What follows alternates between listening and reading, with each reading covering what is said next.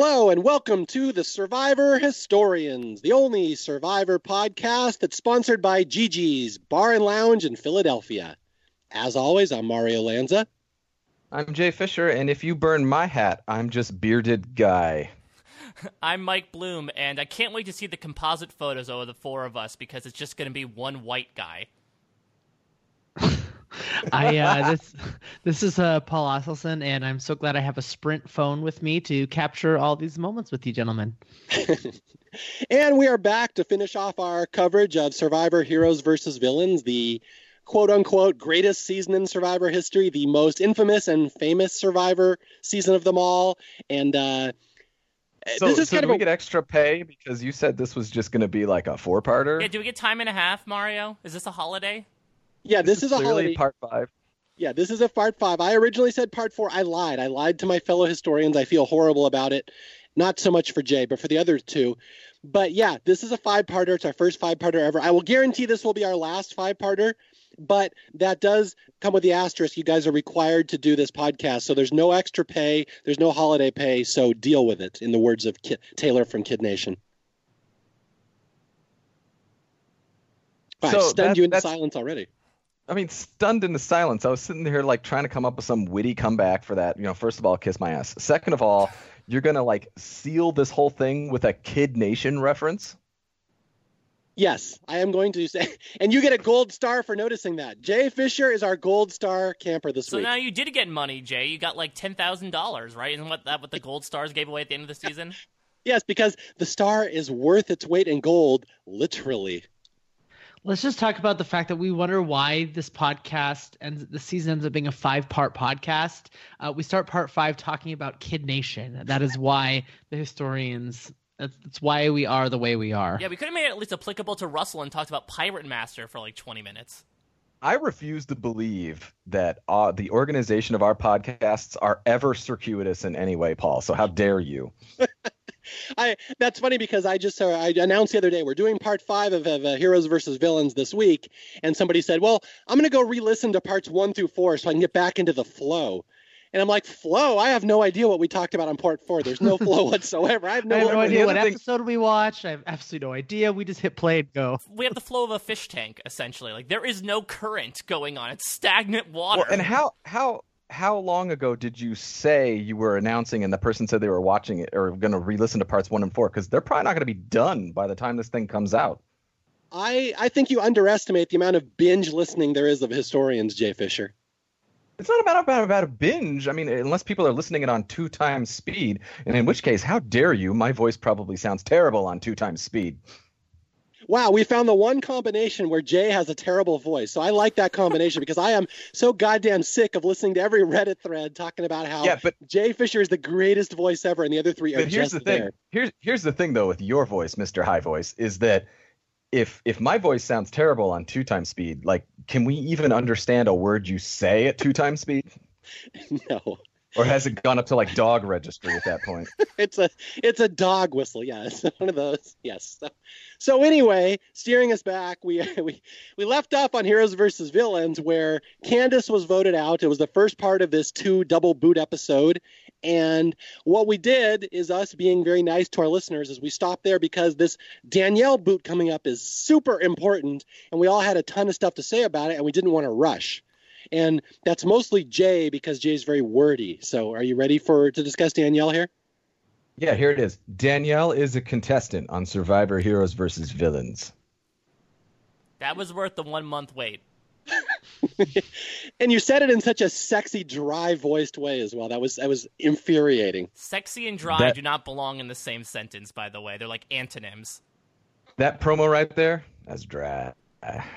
I mean, to Mario's point, though, this is a really, you know, I, I kind of feel bad that we cram both the Candice and Danielle stuff in one episode because I feel like the Danielle stuff could almost earn an entire episode on its own. I, I know it's only like two days, I think, in real time, but what's so interesting about this is, you know, I think we spoke about, especially in post merge, how Russell's game is falling apart once he meets the heroes and they really have no regard for him. But this, to be quite honest, and this is saying something, is probably the worst Russell Hantz has looked in his entire Survivor career. It's his behavior and his actions in the course of this episode when he's able to reduce one of his closest allies to tears and then vote her out.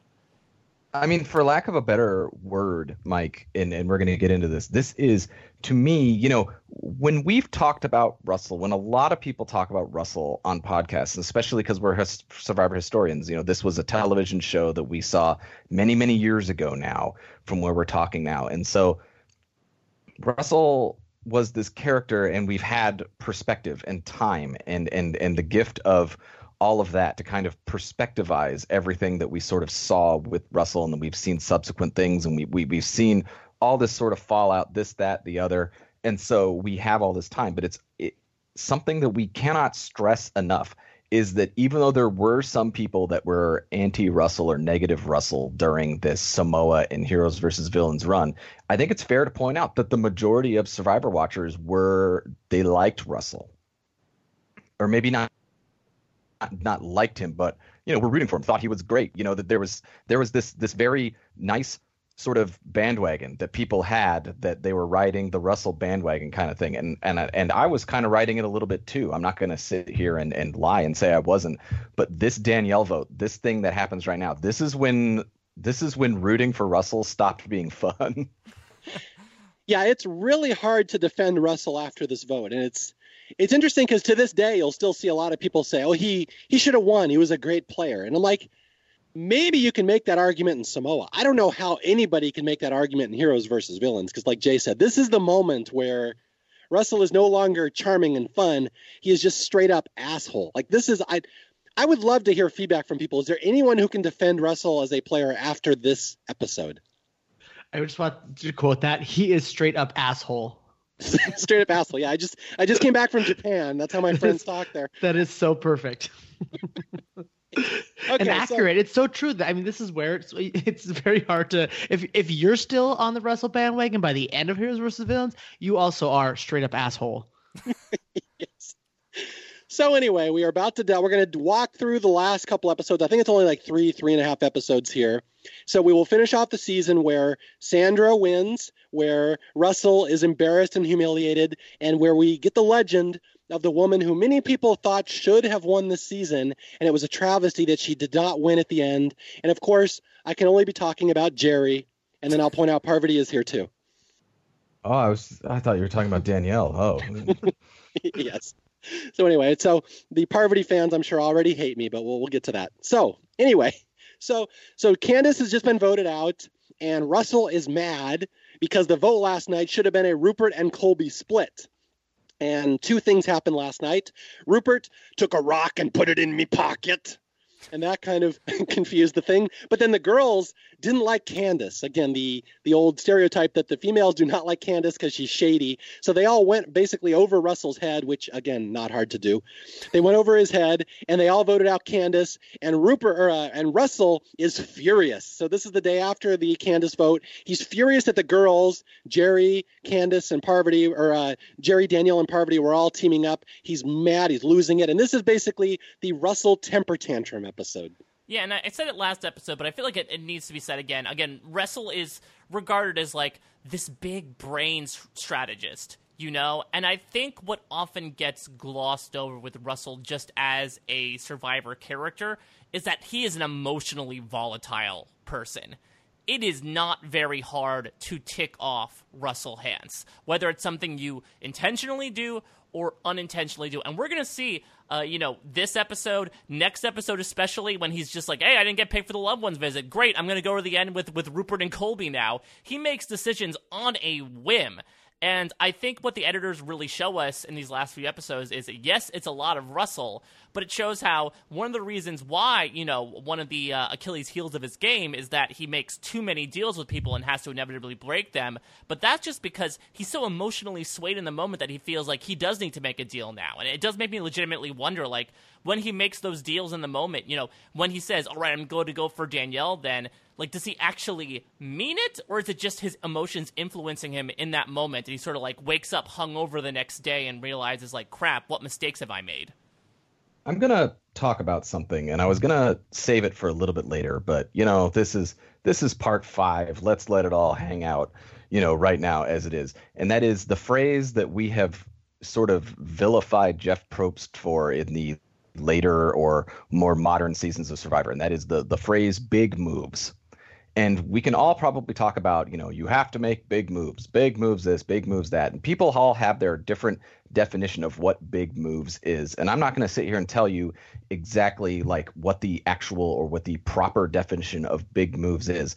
But in my interpretation, when I hear someone say big moves or you have to make big moves, to me, it's just this fact that there's a force within the game of Survivor where it's a it's a game where you have to vote people out and you need to not be voted out. And so if there's a big groundswell of something, some force, some emotion, some thing that is going to propel the vote to go in some person's direction that isn't you, a lot of people are very happy for that and will piggyback off of that vote.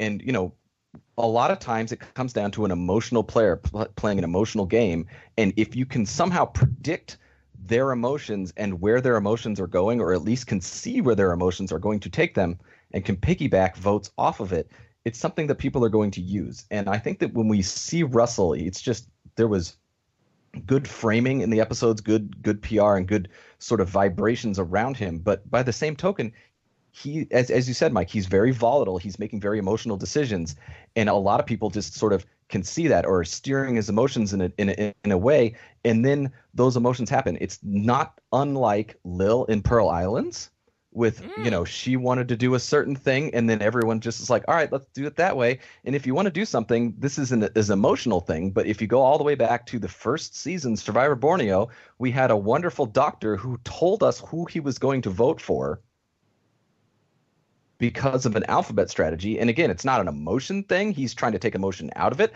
but it's still a force within the game that is propelling a vote forward. And everyone just says, that's cool. We'll go with it. You know, one thing I want to point out about Sandra in particular, just piggybacking off what you said, is that Sandra is really amazing at one thing I've noticed is that she knows people are going to have emotional outbursts and she doesn't care. Like she's like, this person's going to do an emotional thing, and I'll just sit here and deal with it, whatever. Because she's like, by the time the vote comes around, it won't matter because everyone will think logically again. And it's really interesting to watch Sandra not care about other people's emotions because she knows by the end they won't be emotional when it matters. And that's a really interesting delineation between her and some other players like to pull out Parvati again. The Parvati's where Parvati will continually kind of challenge Russell and mess with him, and she just keeps going with his emotions. Sandra just lets people get their emotions out and doesn't care, which is an interesting thing because, like Jay said, emotions drive almost everything, and then really the key to Survivor is pulling the emotions out of it.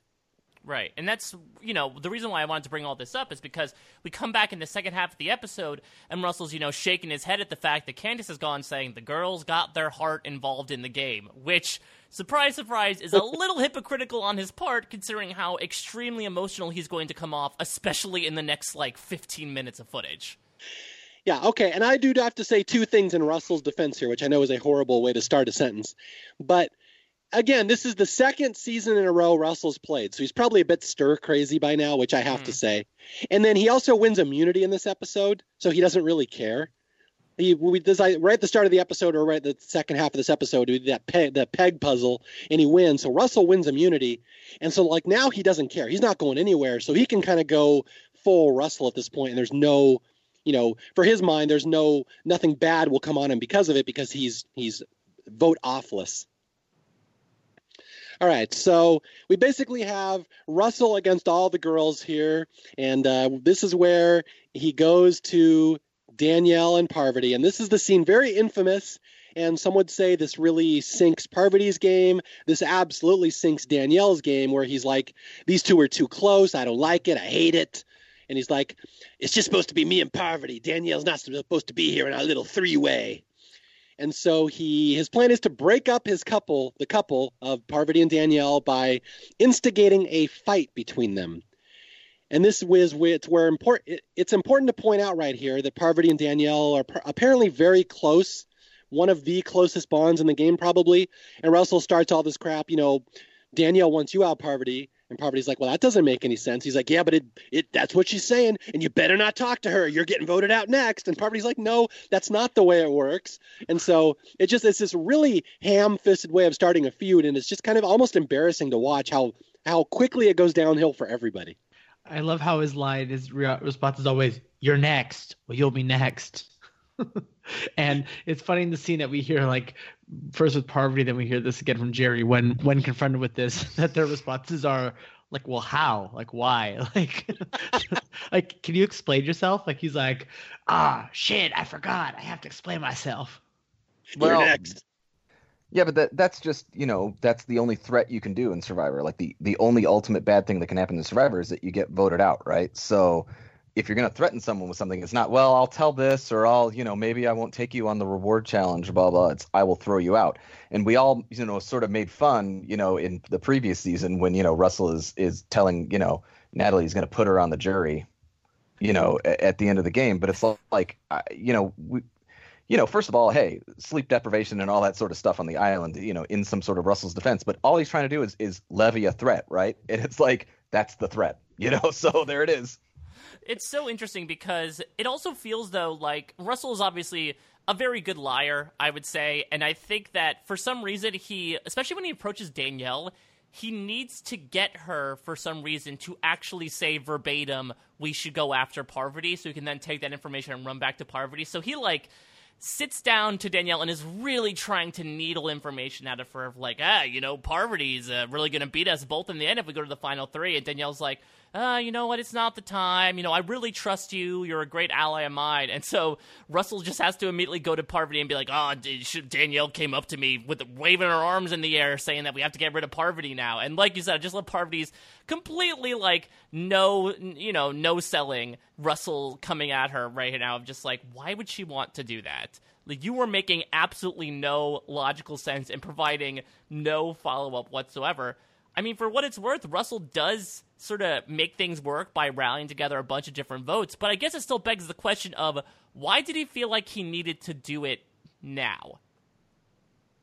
Yeah, it's again, Russell is very impulsive, very driven by his emotions, but again, like, like, like you guys are hinting, his whole strategy depends on everyone else being an idiot.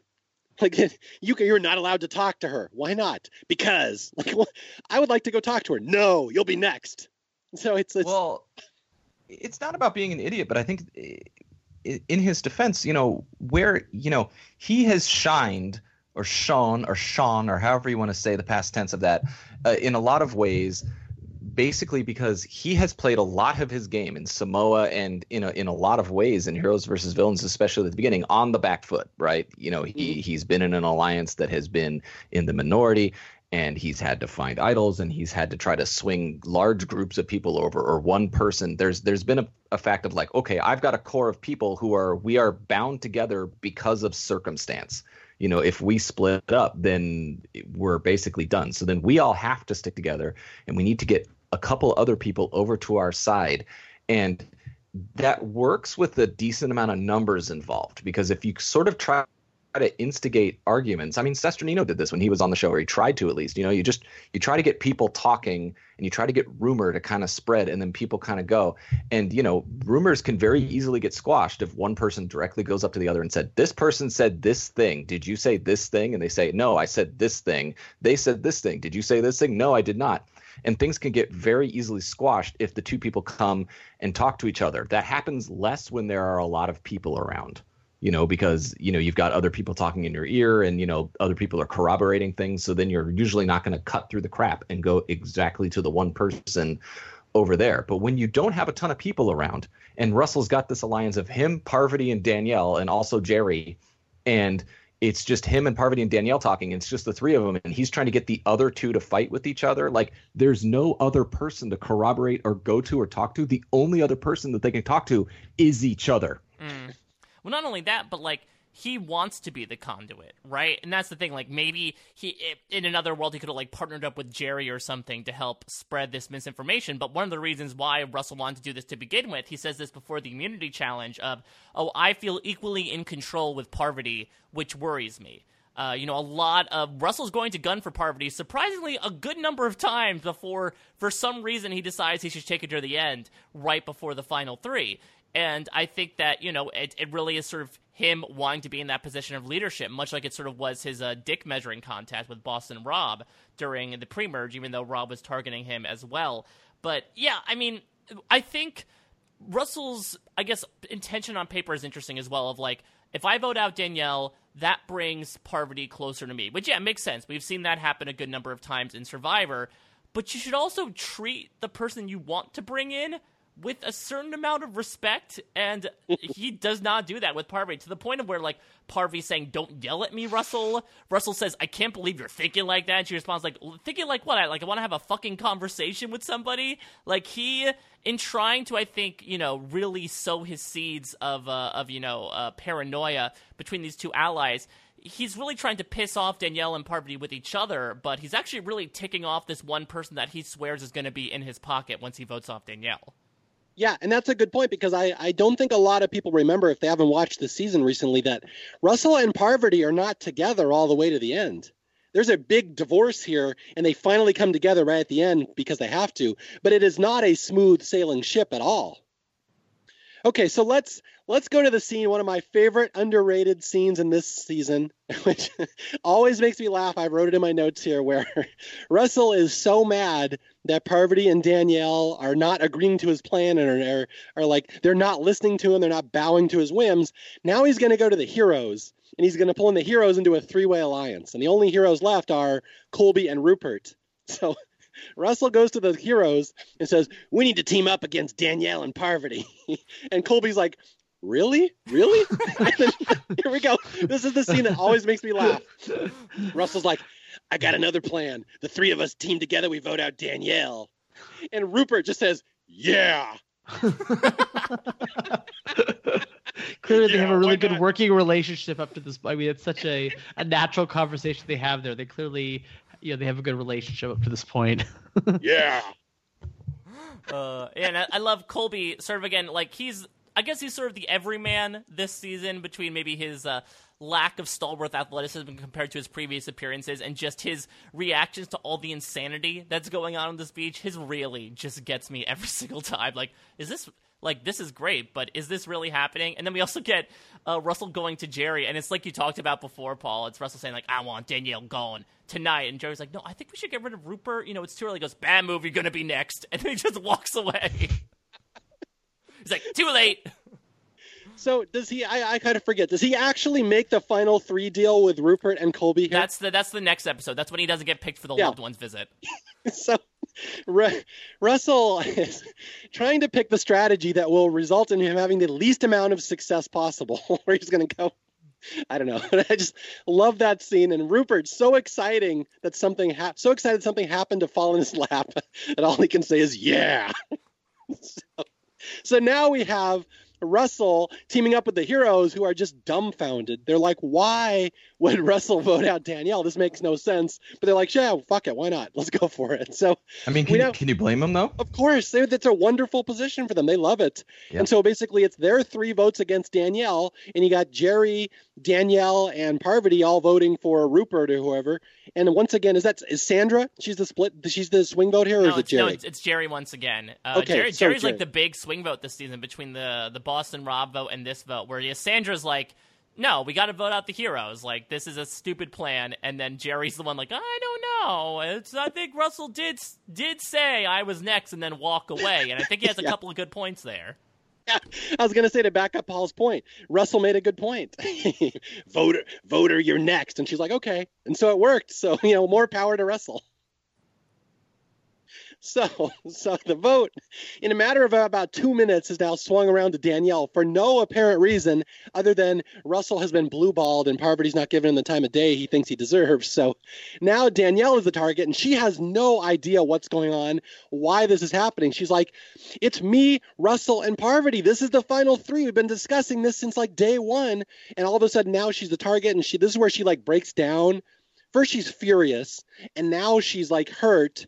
And then we go to tribal council and this is where russell's going to start berating her to the point where he makes her cry which i should add is right before she goes onto the jury which is a wonderful way to do jury management.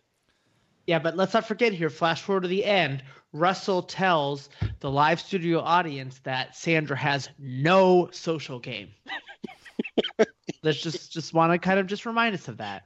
Yeah yeah, so this is, I mean, this is a big problem since, you know, it starts with essentially like, hey, here's it. Parvati and Danielle flat out say Russell's trying to pit us against each other. And Russell just goes into flat out denial mode and just gets completely bricked every time by Danielle here. Russell is basically stonewalling Danielle at a certain point, saying, like, Danielle knows where my loyalties lie, and that's with Parvati. And she responds, like, and me! I'm part of this alliance! What's going on? And at a certain point, Danielle, like you said, just starts breaking down, saying, like, I didn't do anything to make Russell feel like he needs to trust me. Like, what the hell changed? And she, to be like, I feel for her in this moment. Like you said, like I think the exhaustion is really getting to everybody. She says she's an absolute wreck at this point, even though uh, JT, you know, just gives her sort of a boohoo on the jury. She feels like Russell's going after her personally, uh, and then Russell just responds with, "You shouldn't put this all on me."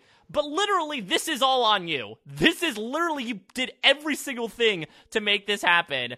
And I guess it's good gameplay to try to, like, shrug it off and try to get the blood off your hands. But, like, everybody, including the jury right now, is seeing exactly what you do to even your closest people. Yeah, and this, of course, backs up the old argument that Russell plays to get to the end. He doesn't play to win. And this, I think, would always be Exhibit A in my case, which obviously I have presented a case that is sitting out there if anybody wants to read it, funny115.com.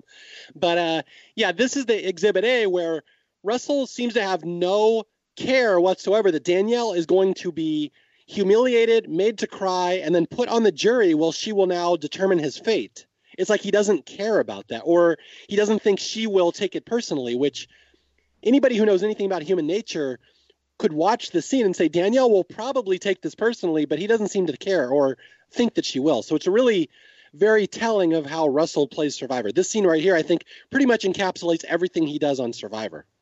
Well, let's let's also say that even though again it's quote unquote all on Russell, Danielle is not squeaky clean here. There is one point where in this tribal council, you know, uh, I think Danielle tells Russell, "I'm closer to Parvati than you think." And if the thesis you're trying to put out, especially in Russell's head, is listen, it's the three of us, not me and Parvati and you as a third wheel, saying that almost completely negates your argument. So it's not to say that, like, Russell walked in with, like, the correct move to make, but maybe from a certain perspective, Danielle, like, forced his hand in a way or served as, like, confirmation bias for him that, oh, yeah, I guess maybe I should have been fearful about it all along, and that's why she needs to go tonight. Yeah, but uh, I, that, I, go ahead.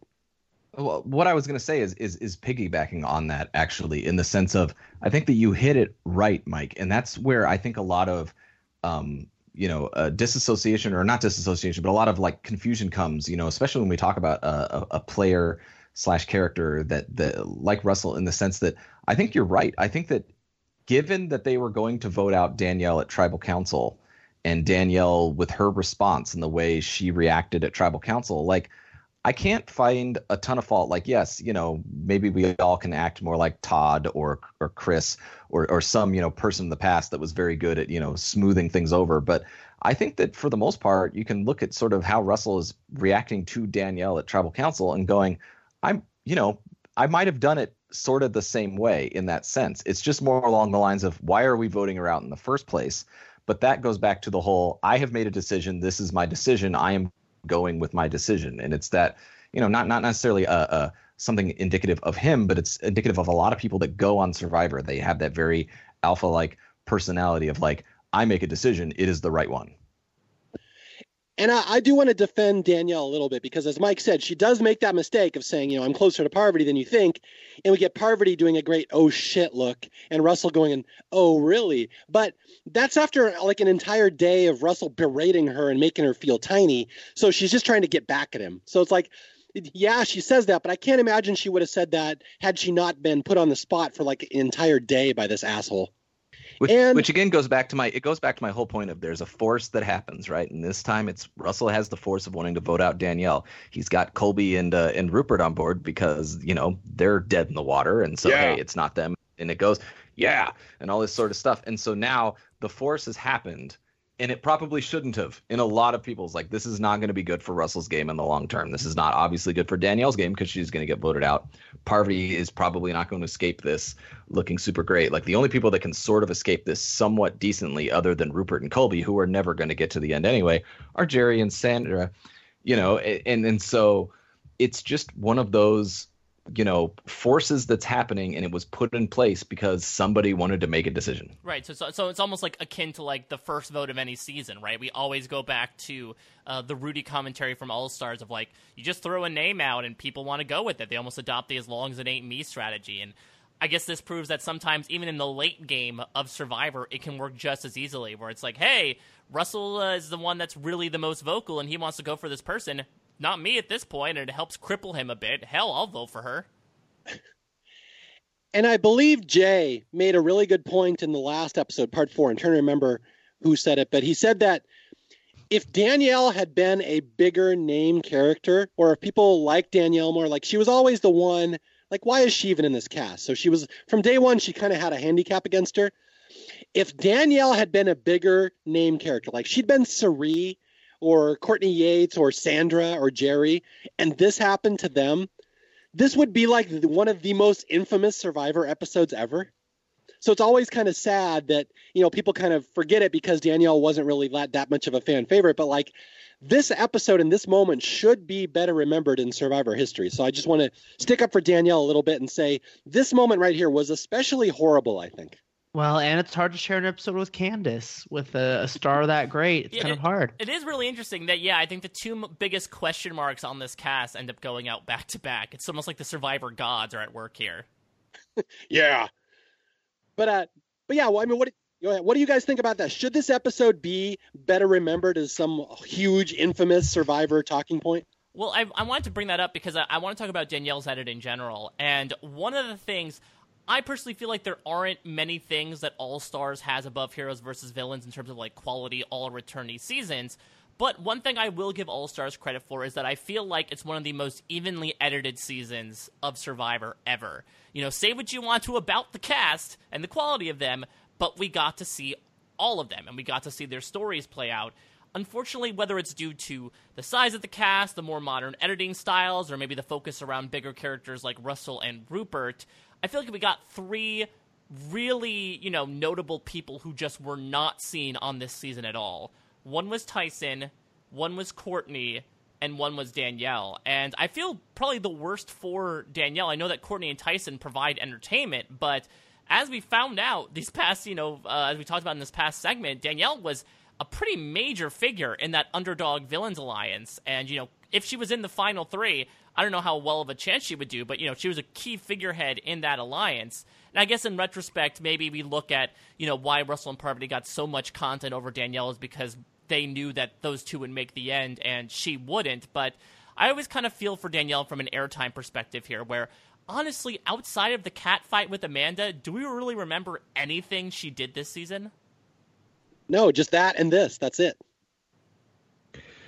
But to your point, Mario, the thing about heroes versus villains to me, and, and, and it's the problem I feel in a lot of ways with the more the the later we go in Survivor. Maybe it's because I I like the earlier seasons better or something like that. But there's lots of moments, like especially in something like Pearl Islands, right, where you've got like the outcast twist happening with the vote, and then like you know you know Burton, and then you got like Rupert with the stupid snake, and then you've got like you know uh, uh you know the dead grandma. You've got like all these like moments, right? So it's like Pearl Islands had you know these great characters and this fun sort of story that happened. But even when you know maybe the votes get a little predictable or some some sort of things happen, you have these like fun moments, like the moment you know in the uh, the first episode where they're dropped off in the village getting supplies, stole stealing for the Drake. Like there are these just moments that you can say. And in Heroes versus Villains, what's the moment? JT's letter is a moment. And, you know, obviously the first episode we've got, you know, some some things going on there, but like there's just stuff that's happening. And and especially sort of in in this era like we can sort of talk or in this this stretch of episodes where we're talking about like gearing up for the end game but there's no like big stark sort of moment that's happening except right now. And i would argue that one of the biggest moments of the entire season of heroes versus villains is this danielle vote off but i think you're right. I think that because it's danielle and because we were all kind of rooting for Russell a little bit, and this is obviously not very good for him in the long run, we sort of downplay it in a lot of ways. And I think that that's wrong because I think that when I think back of heroes versus villains and I think of like moments, this is one of them. And this is actually one of the first ones that I think of.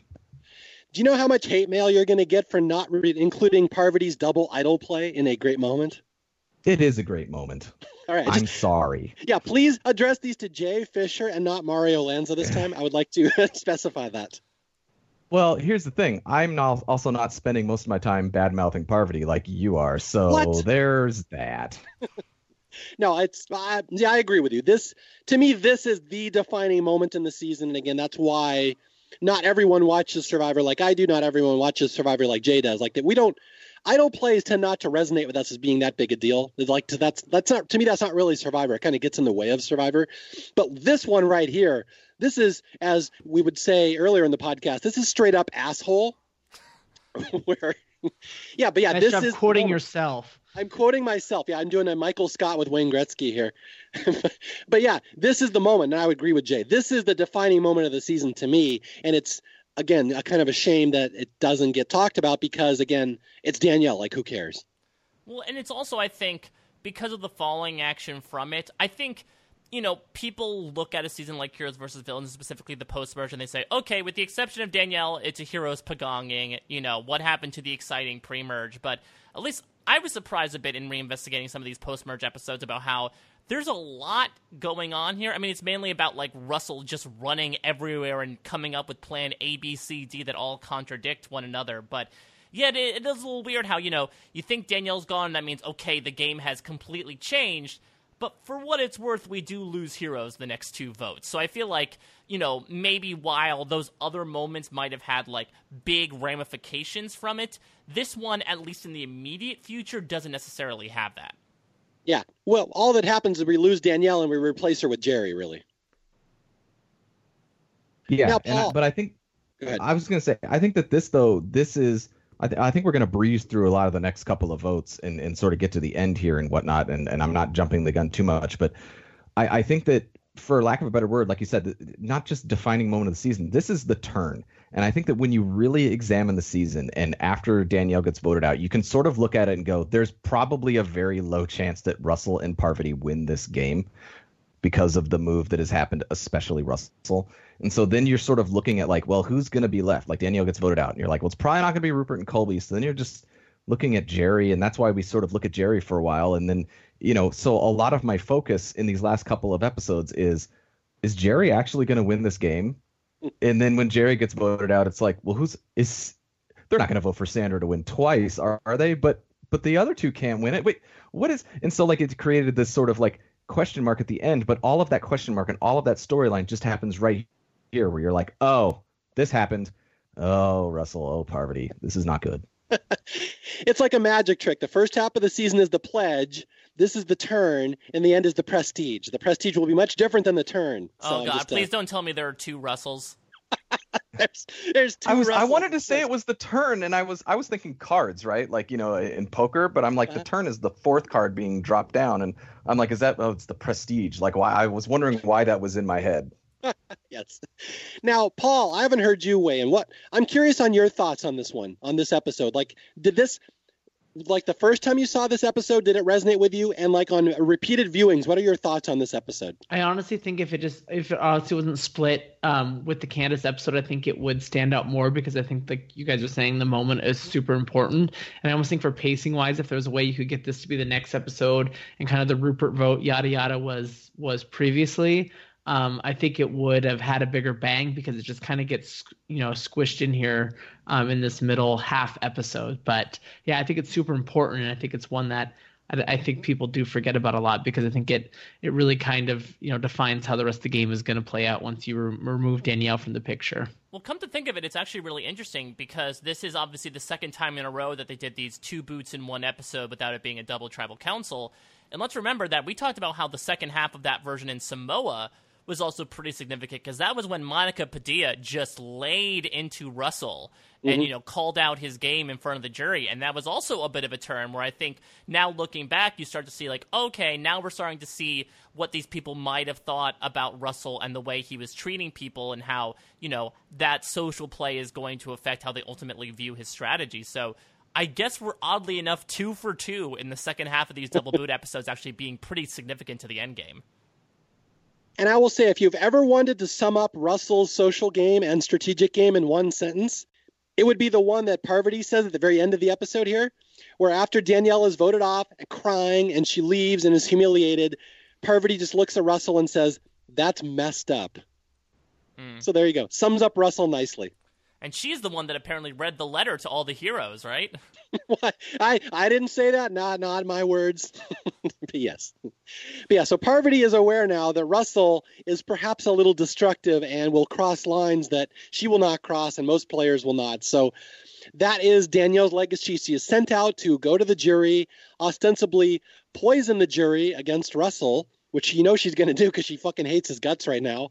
So Russell is in a very dicey spot of him having any chance to win this game at this point. But it's okay because the next two episodes we got to lose some heroes.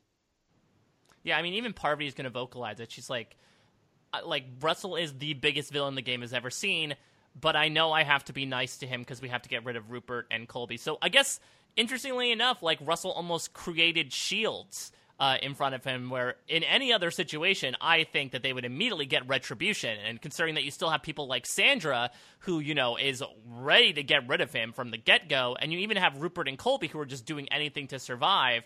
Uh, that Russell could be a very easy target, but it does seem like she still is dedicated to getting out those two heroes because it does seem that those are the two biggest jury threats at the moment. And with the jury final tribal council looming closer and closer, uh, you want to really consider that and make sure that at least one doesn't slip through to the final three. Yeah, and this is very much something that the Survivor players have said repeatedly over the years, and it is stated here in this season. But fans online tend not to uh, count this as much. Where if you have friends on the jury, it's a very dangerous thing because people tend to vote for the people they like and not so much who was like the best player, who the best strategist was, who had the moves. It's really who are they most comfortable losing to. And Colby and Rupert still hanging in there. Again, to fans who most you know people on the internet will talk about the season, they're like, "Oh, it would be embarrassing if Colby or Rupert won. No way, those two would have won." I don't know if that's necessarily true because all their friends are over on the jury and they all hate Russell and his pack like equally. So this is where, yeah, Danielle or uh, Parvati and Jerri are now furious after this vote because Rupert Russell has now teamed up with the heroes, and Russell seems to want to take these heroes to the end, and they are aghast that Russell would be that stupid. They're like, we cannot let Colby or Rupert, of all people, maybe two of the most popular survivors ever, they cannot be allowed anywhere near that final three. This is asinine. Yet Russell seems to be wanting to do that. So this is where the girls all start team all start banding together again, and they're like. Russell is horrible. He's going to ruin this for all of us. We can't let that happen.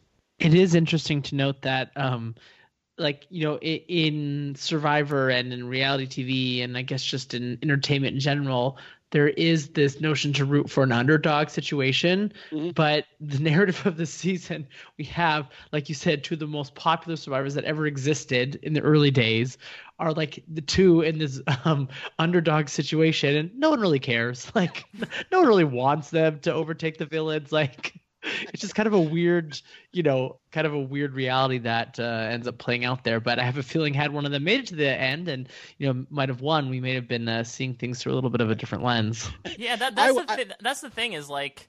I don't know. Had Rupert won this season, I felt like we would have seen a lot more stuff than you know from what we saw in like the Amanda Boot episode when he's like, I, I told them not to do this. I can't believe it. Where it's like, oh no, Rupert just chose the wrong people to be in an alliance with, but he was able to overcome the odds and win. Like it would probably be more of like a Mike Holloway situation of like, yeah, he made a couple of mistakes, but then he was able to really rally and you know prevail against some of the most evil people to play Survivor. Yeah, the edit changes hundred percent if Rupert wins, and I I'm just picturing if there was like a deleted scene we never saw, where Parvati's going to Russell and she's like. You cannot let Rupert into the final three And Russell's like, he's a dumbass. What has he ever done? She's like, he's fucking Rupert. You cannot put Rupert. No, he ain't done shit. She's like, have you watched Survivor ever, Russell? so I could just imagine there was a conversation. yeah. So I mean, for what it's worth, though, I mean, Parvati, as we said, like seems to be back with the villains. So in theory, that would be something that Russell's happy about.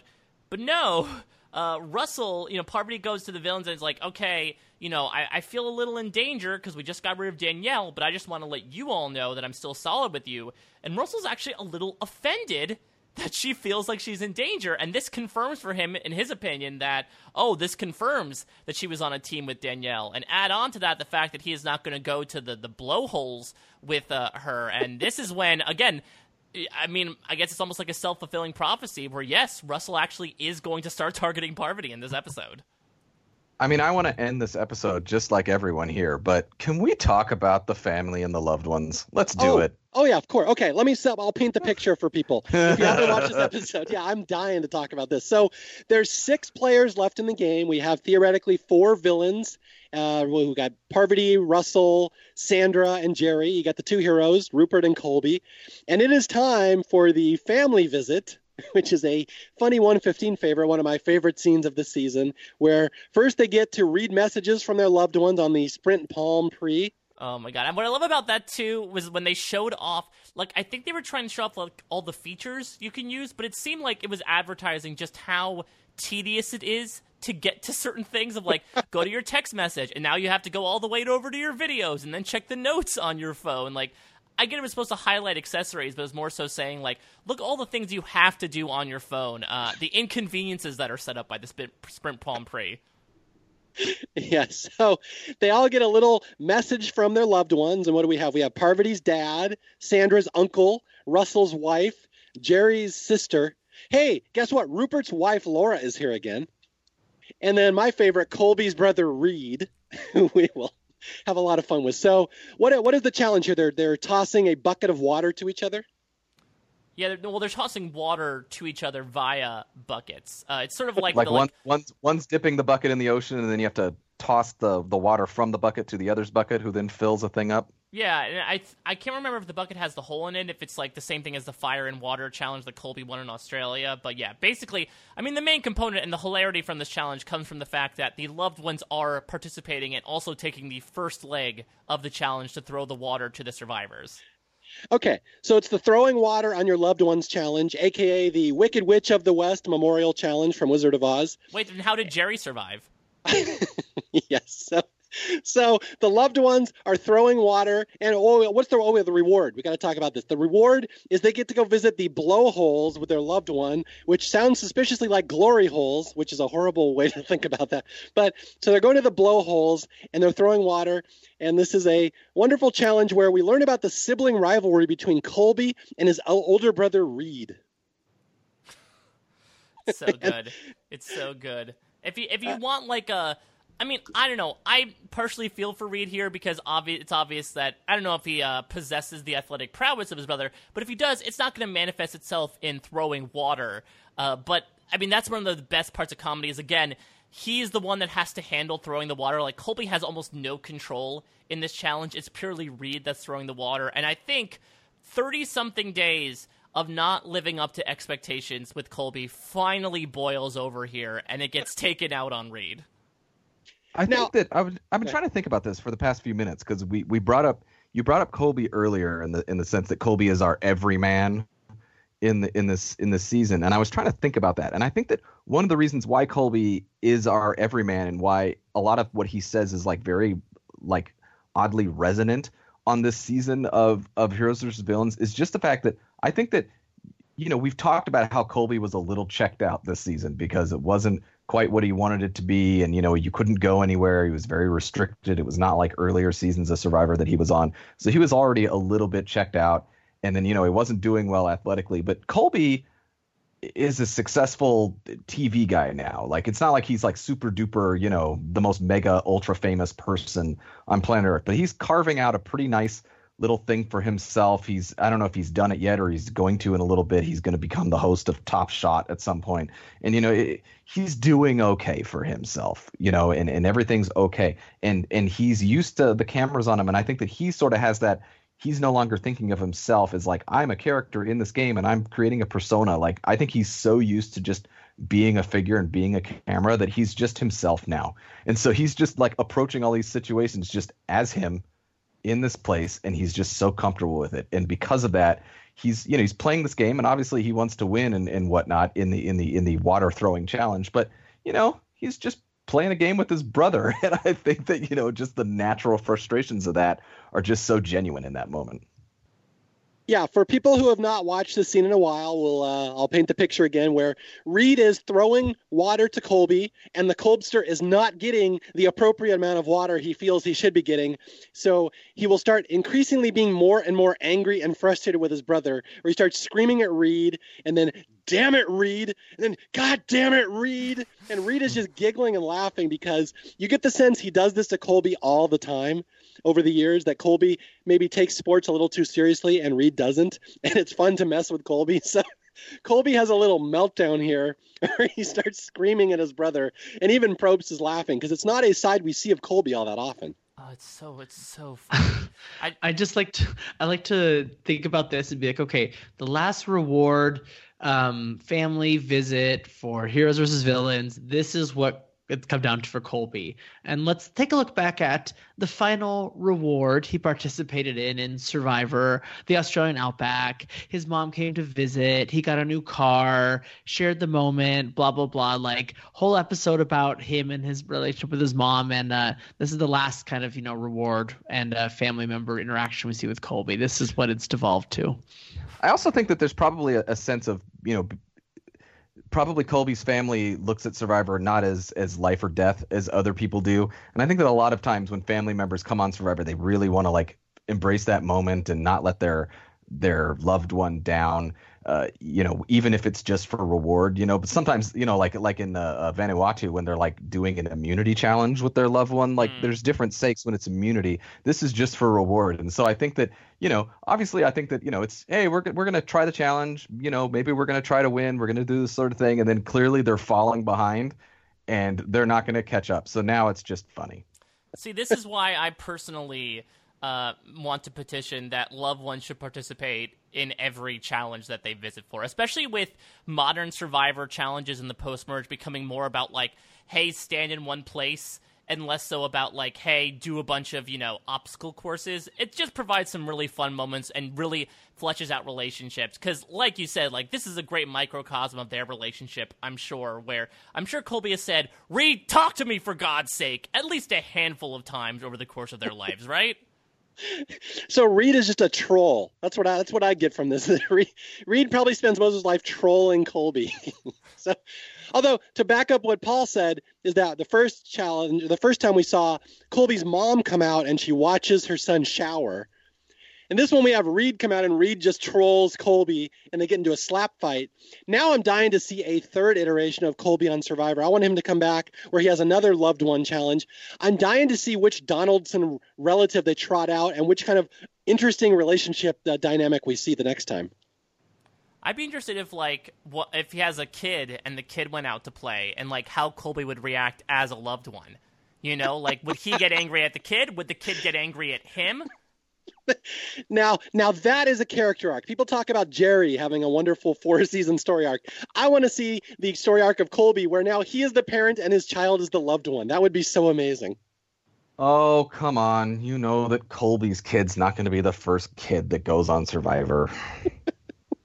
it's like, have you seen the show where Colby's the butcher? He works with the butchers.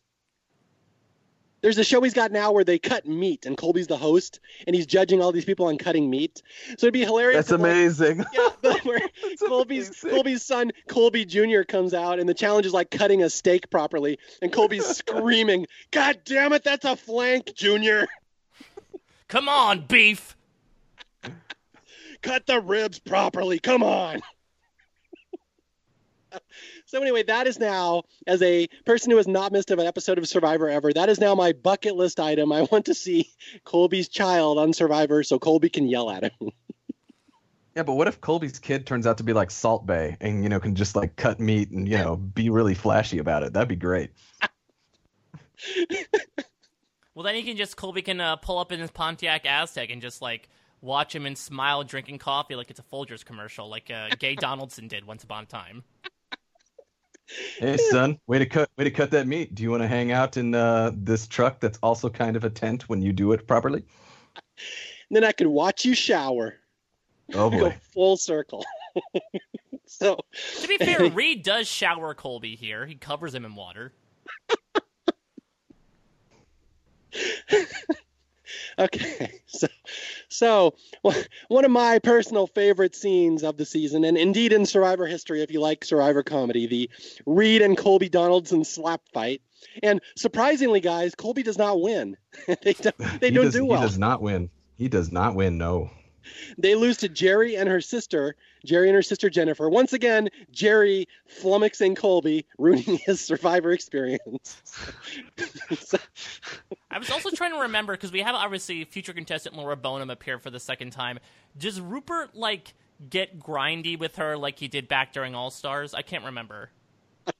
I don't know, but can you imagine if they were on the reward together? They'd be like full on doing it right there next to the blowhole. God damn it, Rupert! Yeah. That's an image I could live without. It's um, no longer like a I, J. I, I, mean, there there definitely was. I feel like I'm gonna keep moving on. Um, I feel like there was some uh, kiss with tongue there, but they did not uh, hover on it for too long. So, uh, yeah. okay, so, so, so so Jerri wins here, and Jerri gets to pick a loved one to go with her. They're going to the blowholes, and Jerri picks Parvati and her dad, and Russell's like, "Oh, that ain't good. Don't be picking him." And then he gets to pick. So Jerri gets to pick another, and Jerri picks Sandra and her uncle. So Russell is not picked. He's the last kid picked in the uh, Red Rover here, and so now all the girls, all the villain girls, are going off to the blowholes with their loved ones, and Russell is now stuck back at camp with Rupert and Colby, and Russell immediately says, "Oh, she's in trouble now. Jerri's in trouble now. She screwed up. She picked the wrong people." And so now we're going to get some more comedy here. Here we go. We're going to the blowholes, which I know I'm making fun of it, but it's actually a really cool scene where these these the surf comes pounding in against the lava rock, and you put coconuts right there in one of these holes, and they go shooting up in the air. It's really this really cool thing. So I'd like to personally see that with my loved one. Probably not my brother, but still, it would be cool. But it's a cool scene because they're all feasting and all the girls are having a good time, and the girls debate how Russell is so stupid. They're like, he's stupid, he's a bully, but you know, he's never going to do anything as dumb as teaming up with the heroes and making a final three deal. And like we literally do a do do do do do, and we go right to Russell making a final three deal with the heroes. Let's also not gloss over some uh, emotional content from Sandra, because yeah, you might question like why is Sandra's uncle out there? But she reveals that her uncle was essentially like a second father to her, uh, and she talks about how her mother had died a year and a week ago, and I think she had painted one of her shirts. Uh, in memory of her mom. So I don't know if Jerri necessarily knew that, and that's the reason why uh, she picked Sandra. But you know, it was it was some good content for our winner. We're finding out a lot out about Sandra uh, that we didn't necessarily know about her her first time out this season. Yeah, I agree. Sandra can get character moments too. What the fuck? so, do you guys have any comments here about the blowhole scene? I think no. we've covered the blowhole enough. I think um, you know what? I, I, I think that's been done. Um, we've assholes co- and we've blowholes. we've covered the blowhole enough. Okay. What's the next hole we're gonna cover? All right. So yeah, this scene again, it's Samoan fireworks, straight up blowhole, and they all have a fun time. But now the more interesting part of this season is Russell with the the heroes, where Russell's like, "I'm gonna team up with Colby and Rupert," and you know Rupert, yeah, and Russell's like, "These girls are a bunch of unappreciative little bitches." so, God damn it. fan favorite Russell Hantz, I should point out, by the way, won the fan favorite vote. But yeah, he's making the most short-sighted, stupid final three deal ever, just because he's mad they didn't pick him, and all hell's gonna break loose now. Yeah, this is. Uh, I, I, don't know. What which is worse? Is this worse, or was Rupert going to Brett before the immunity challenge to make him promise uh, to make to make a final three deal with him worse? Just, I mean, in both situations, he'd lose either way. But I'm just trying to see, like, from his perspective, is it just because he's so paranoid that the uh, that the three girls are going to vote him out that he needs to make a counter alliance right now? I mean, there's always the question did he mean to follow through with this alliance or was he just setting them up? Like, even I cannot imagine Russell wandering blindly into a final three vote against Colby and Rupert, of all people. But either way, it just, it's not really defensible other than it's just him doing something because he's bored that day. I don't know. Okay, so Russell has teamed up with the heroes. They have their final three against the villains' final three. And again, remember, there's six people left in the season. So it's Jerri, Sandra, and Parvati against these three. And now we get another scene where Rupert is just going to be a straight up law, uh, wood chopper, I guess would be the right term, where everyone's trying to sleep. And Rupert decides he's going to stay up late at night or early in the morning, I forget, and just chop and saw wood all night so nobody can sleep, which is a classic Rupert move. Again, we're harping on Sandra for poor social game. And I, I love this because this reinvigorates the Jerri Rupert feud uh, about camp life, where Jerri just has this great quote where she says, I don't know if it's incredible cockiness or complete stupidity. I'm leaning more towards stupidity, quite frankly. Yeah. and it and didn't didn't James only do this like a few seasons ago too, with just like singing "Good Morning" and just like I guess the problem is proximity, right? Because Rupert's not only breaking wood, he's breaking wood literally right next to the shelter. well, and the other thing that's funny about the scene that's to bash on Rupert a little more is that, you know, you could understand this behavior at the start of the game when they need wood and stuff. They're all getting their dynamics down. This is like what day 32 or something. Like that's way towards the end of the game. You think Rupert at this point would realize don't do that while people are sleeping, but he's still doing. And again, I understand they probably insert this, make sure this shot is prominent in the episode so you understand why Rupert's about to get voted out. But you get the sense Rupert did this all the time. like this is not really a new behavior. And what happens? Jerri goes to Russell. She's like, I hate Rupert. You shouldn't team up with him. And Russell's like, Yeah, let's get back together. So all of a sudden the villains are back together, the four, and like, yeah, so much for that final three deal with the heroes. So now Russell not only has antagonized the heroes all game, he just gave them a stupid false final three deal and then will vote them out immediately. So good job, Russell. Wait, are you implying, Mario, that there should be some sort of etiquette to use the wood at certain times among the camp? I, I would never think someone would actually try to set up those rules and enforce them yes, if you're going to chop wood, you ask anybody else if they'd like to chop wood as well. So yeah, that he should have done that. He should have asked if Jerri wanted to participate. So it's a good point, Mike there's, Bloom. Thank you. Well, I think that you know, the, there's a thing. I, I, is it was it sort of implied, or, or are you just sort of extrapolating that Rupert got up at you know an early time and loudly sawed or chopped wood every day? I would assume that's probably what he did. I mean, I why would he just start doing that today? That seems like a very Rupert move. I mean, it does. I, I don't know either way. I'm just saying there's there's also a part that you know he probably did do chores early. I'm not I'm not thinking that you know he he laid in and didn't do any chores. He he's a choring kind of guy. He does he does his chores. So that doesn't really surprise me, but maybe the proximity or maybe a little early, like, you know, Rupert is probably getting out some frustrations at some point with something. And it's always tough when you have the, those workers and they're like, what? I'm just working.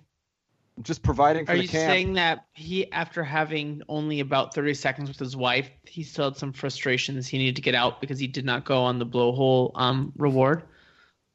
Just a clarifying question.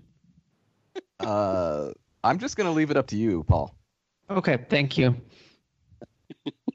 yes, so Rupert, with his pent up frustrations, is chopping wood and thrusting things into wood and doing all sorts of stuff. Well, and to, to, be fair, uh, when Rupert does it, he's at least being productive. When Russell does it, he's making final three alliances that he'll never go forward with. yes. So Rupert just trying to look out for the tribe and or blow off some steam. And so now the heroes of, or, or the villains are all kind of back together. The heroes are out. And now we go to the immunity challenge. This is the where you hold poles off to the side with your hands, the Crystal Cox Memorial Challenge, even though that was a while ago. But uh, so yeah, this is one where Colby. Everyone laughs at this one because Colby, you know, the hero of all Survivor challenges, lasts almost 15 seconds.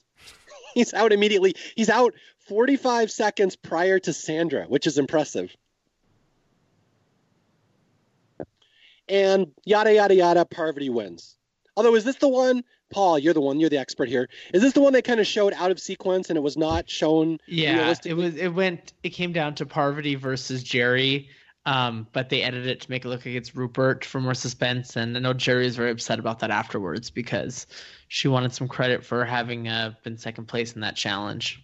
I mean, it, it make it makes sense though, because I mean, as much as we might say like, oh, the villains are all back on board, it seems like Russell does want to get rid of Parvati to the point where he's like, yeah, I'm back on board with Jerri, but I'm gonna wait to tell her right before Tribal Council because the, the. The plan he has at the moment, at least from what he tells us, is going to be the three guys plus Jerri voting out Parvati.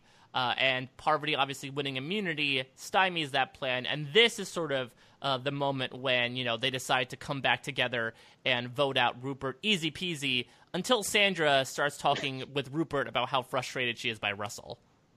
Okay, let's get into that. There's a lot of comedy in this episode. So, first off, I got to say, even though Rupert did not finish second in the challenge, he was actually third or fourth.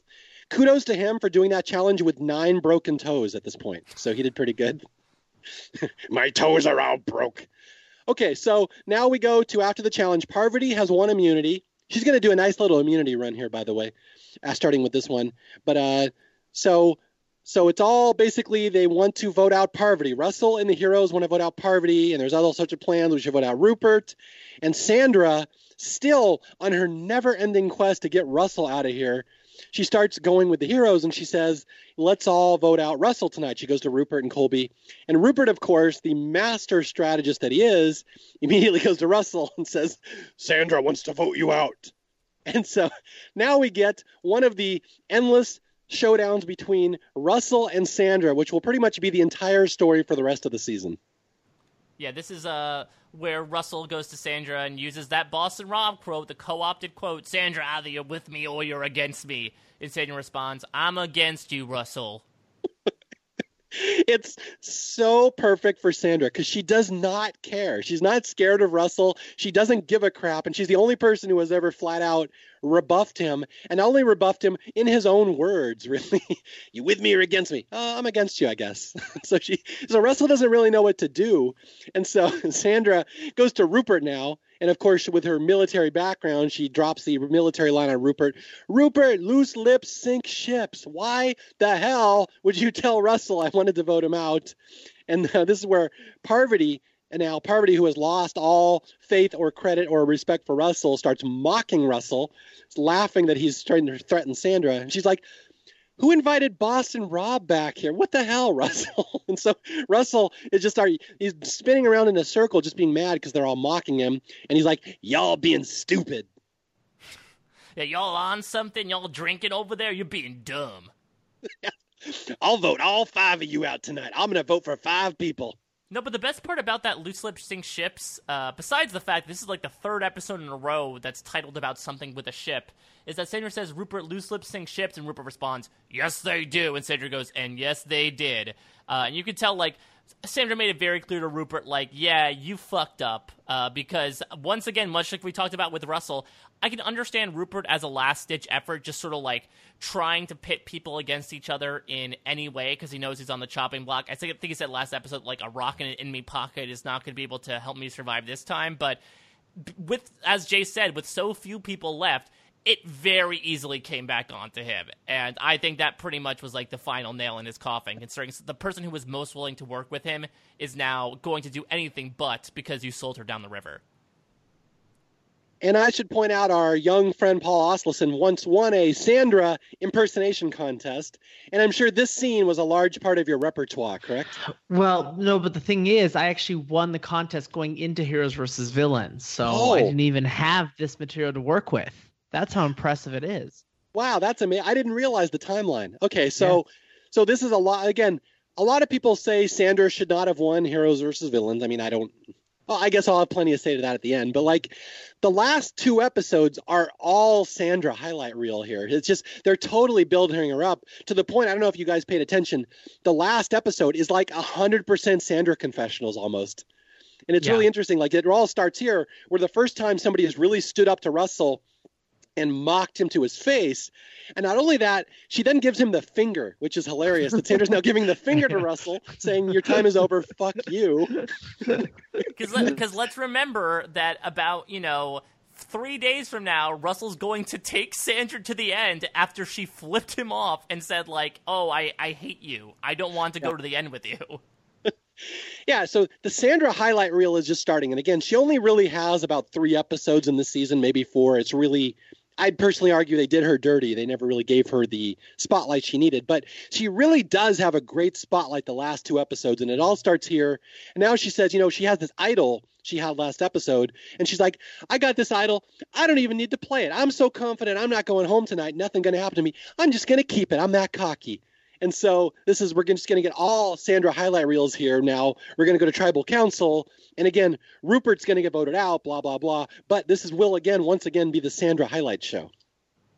All right, so this is at tribal council. I believe this is where it, it, it gets brought up that somebody told Russell they were actually against him, and Parvati admiringly does an impression of Sandra. She's like, it was so cool. Like Sandra stood up to Russell. She's like, I'm against you. And so everyone's laughing. And they're all just, again, the players, Probst, and the jury are like openly laughing at Russell at this point. and now, just to drive the point home, Sandra plays her idol, which she doesn't even need to. And not only that, but Russell didn't even know she had one. so she plays the idol. She walks up, does her little Superman pose, and Russell's like, "Wow, she's bad." it's like this is literally the passing of the torch in the season. And anybody who doesn't see that Sandra win coming after this season, I got to say, is kind of blind because it's it's really obvious to me when you watch it. They are hundred percent selling Sandra as the hero here. I mean, it's a, it's a great penultimate episode for her, and I love even before that. I mean, she has a couple of moments here. First, uh, we see she's one of the people who ends up voting for Rupert and says, you know, I'll write your name down, and if I'm in the final three, you'll still give me the million dollar vote, which is like, I guess, the reverse Johnny Fairplay in terms of foreshadowing of like the thing that she says ends up coming true completely. Uh, and then when she ends up playing her idol, unfortunately the only idol to this point that she's been able to play in her Survivor career, but Jeff starts going through a spiel if anyone has the hidden immunity idol, and Sandra just flat out stands up and stops him and says, "Should I let you finish?" And then she pulls it out of her bra, and everyone is stunned because yeah, she did not tell a soul about that idol. So legitimately, everyone, on jury included, is absolutely shocked at what's going on. Okay, now we're going to praise Sandra endlessly, so you guys will get sick of it. But this is really fitting because I, what I love about Sandra is like she's in Pearl Island. She wins Pearl Island. She's never the biggest character. She's kind of a niche, minor character who happened to win.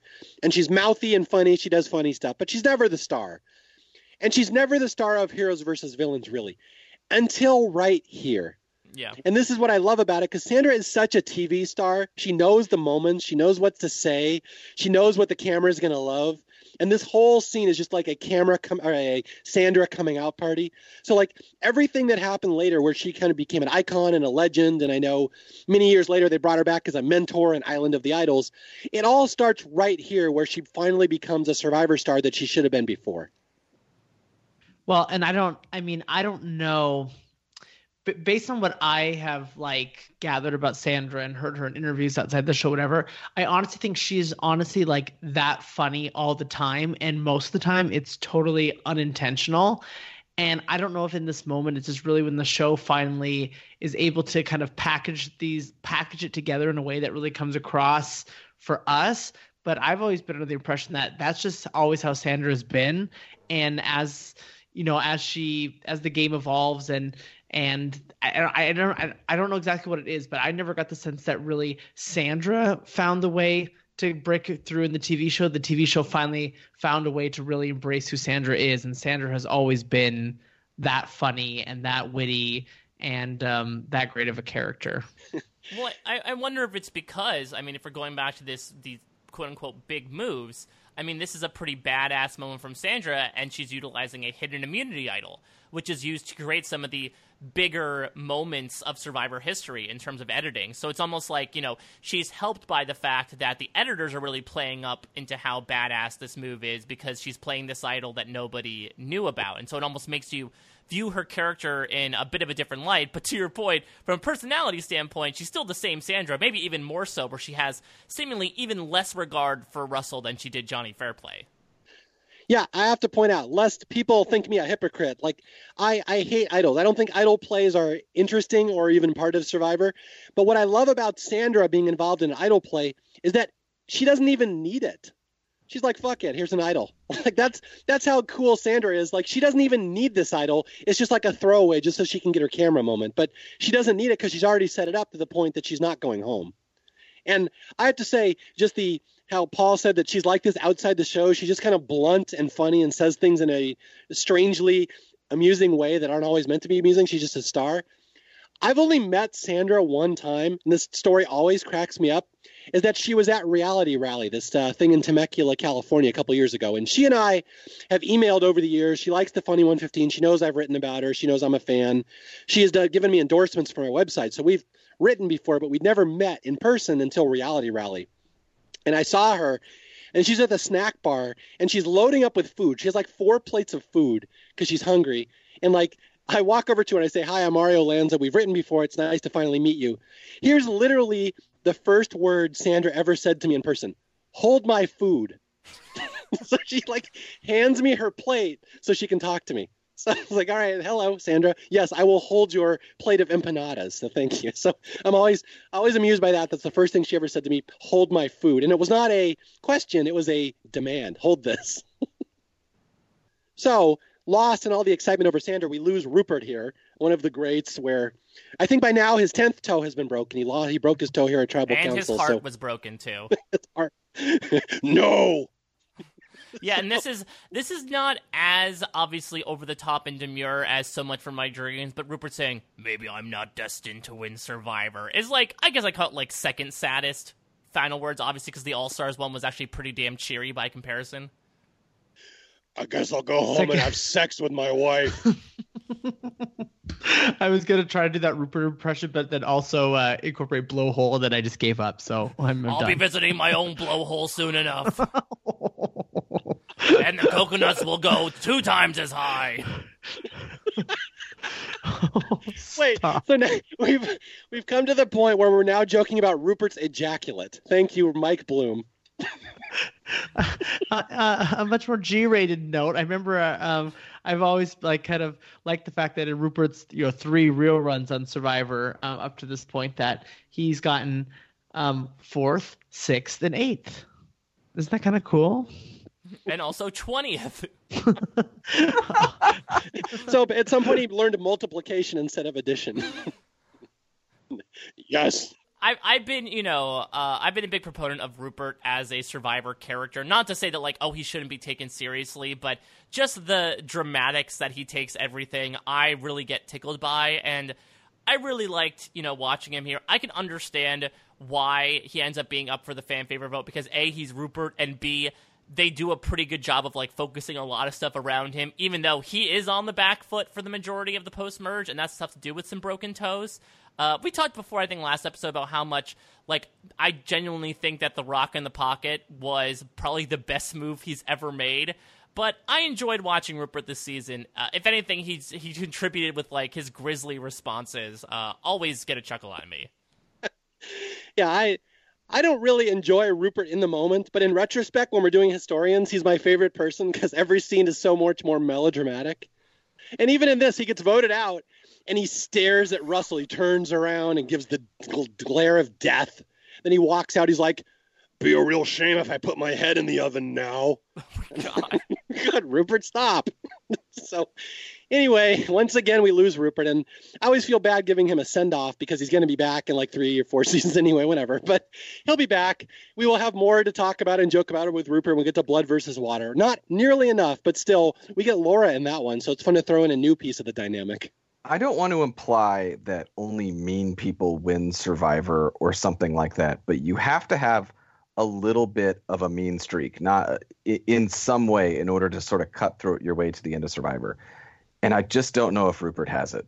Like, mm-hmm. I'm not sitting here and saying he's the like the nicest guy on planet Earth because, as we've seen through some of his bravado and some of the ways he describes things, like Rupert does have a have a healthy ego about himself, and I and I and I I think that's an okay thing. But you know, it's a thing that can rub some people the wrong way. But I also don't believe he's got much of a mean bone in his body. He's he seems like a genuinely like you know person who's very empathetic towards everybody else and it's just boy that that's just it's never going to happen for you well, not only that, like he says in the final tribal council, like to to be honest in this game is the hardest thing to do. So I think it's very clear the way he ideally wants to play. And, and again, I I would agree with Jay that like I don't think that only mean people mean win Survivor, but I think no. everyone everyone acknowledges that like there has to be mistruths, there has to be some manipulation and some deceit going on, even if it's at a very primal small level and I don't know how how much Rupert is willing to do that unless he's really in like a sense of desperation and you do sort of again do the thing of like the rock in the pocket.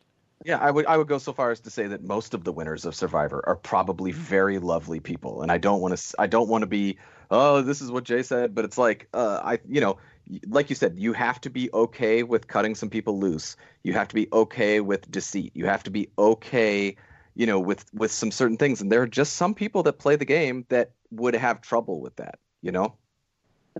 This leads into a question. Now, we may have brought this up before, I kind of forget. Do you think we ever actually see the real Rupert, or is this a character he has created for the cameras that he's now locked into? I am curious because obviously at the start of Pearl Islands, we, it's the real Rupert because you can't fake your first time. That's him. At a certain point, I feel he grows into a character. How much of the real Rupert do you think is really in there?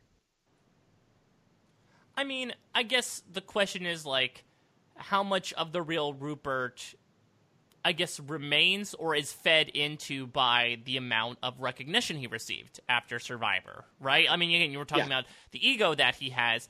Is it that you know the quite literal million dollars and a you know, uh, uh, grassroots political campaign, uh, was that sort of just embellishing qualities that he already had that were already a part of him, or was it creating new qualities in him uh, that let us see new parts of him where maybe you know uh, the the, the down to earth guy that we saw back in Pearl Islands to a certain extent who just worked with troubled teens uh, isn't necessarily the same guy that you see even at this moment in Heroes versus Villains.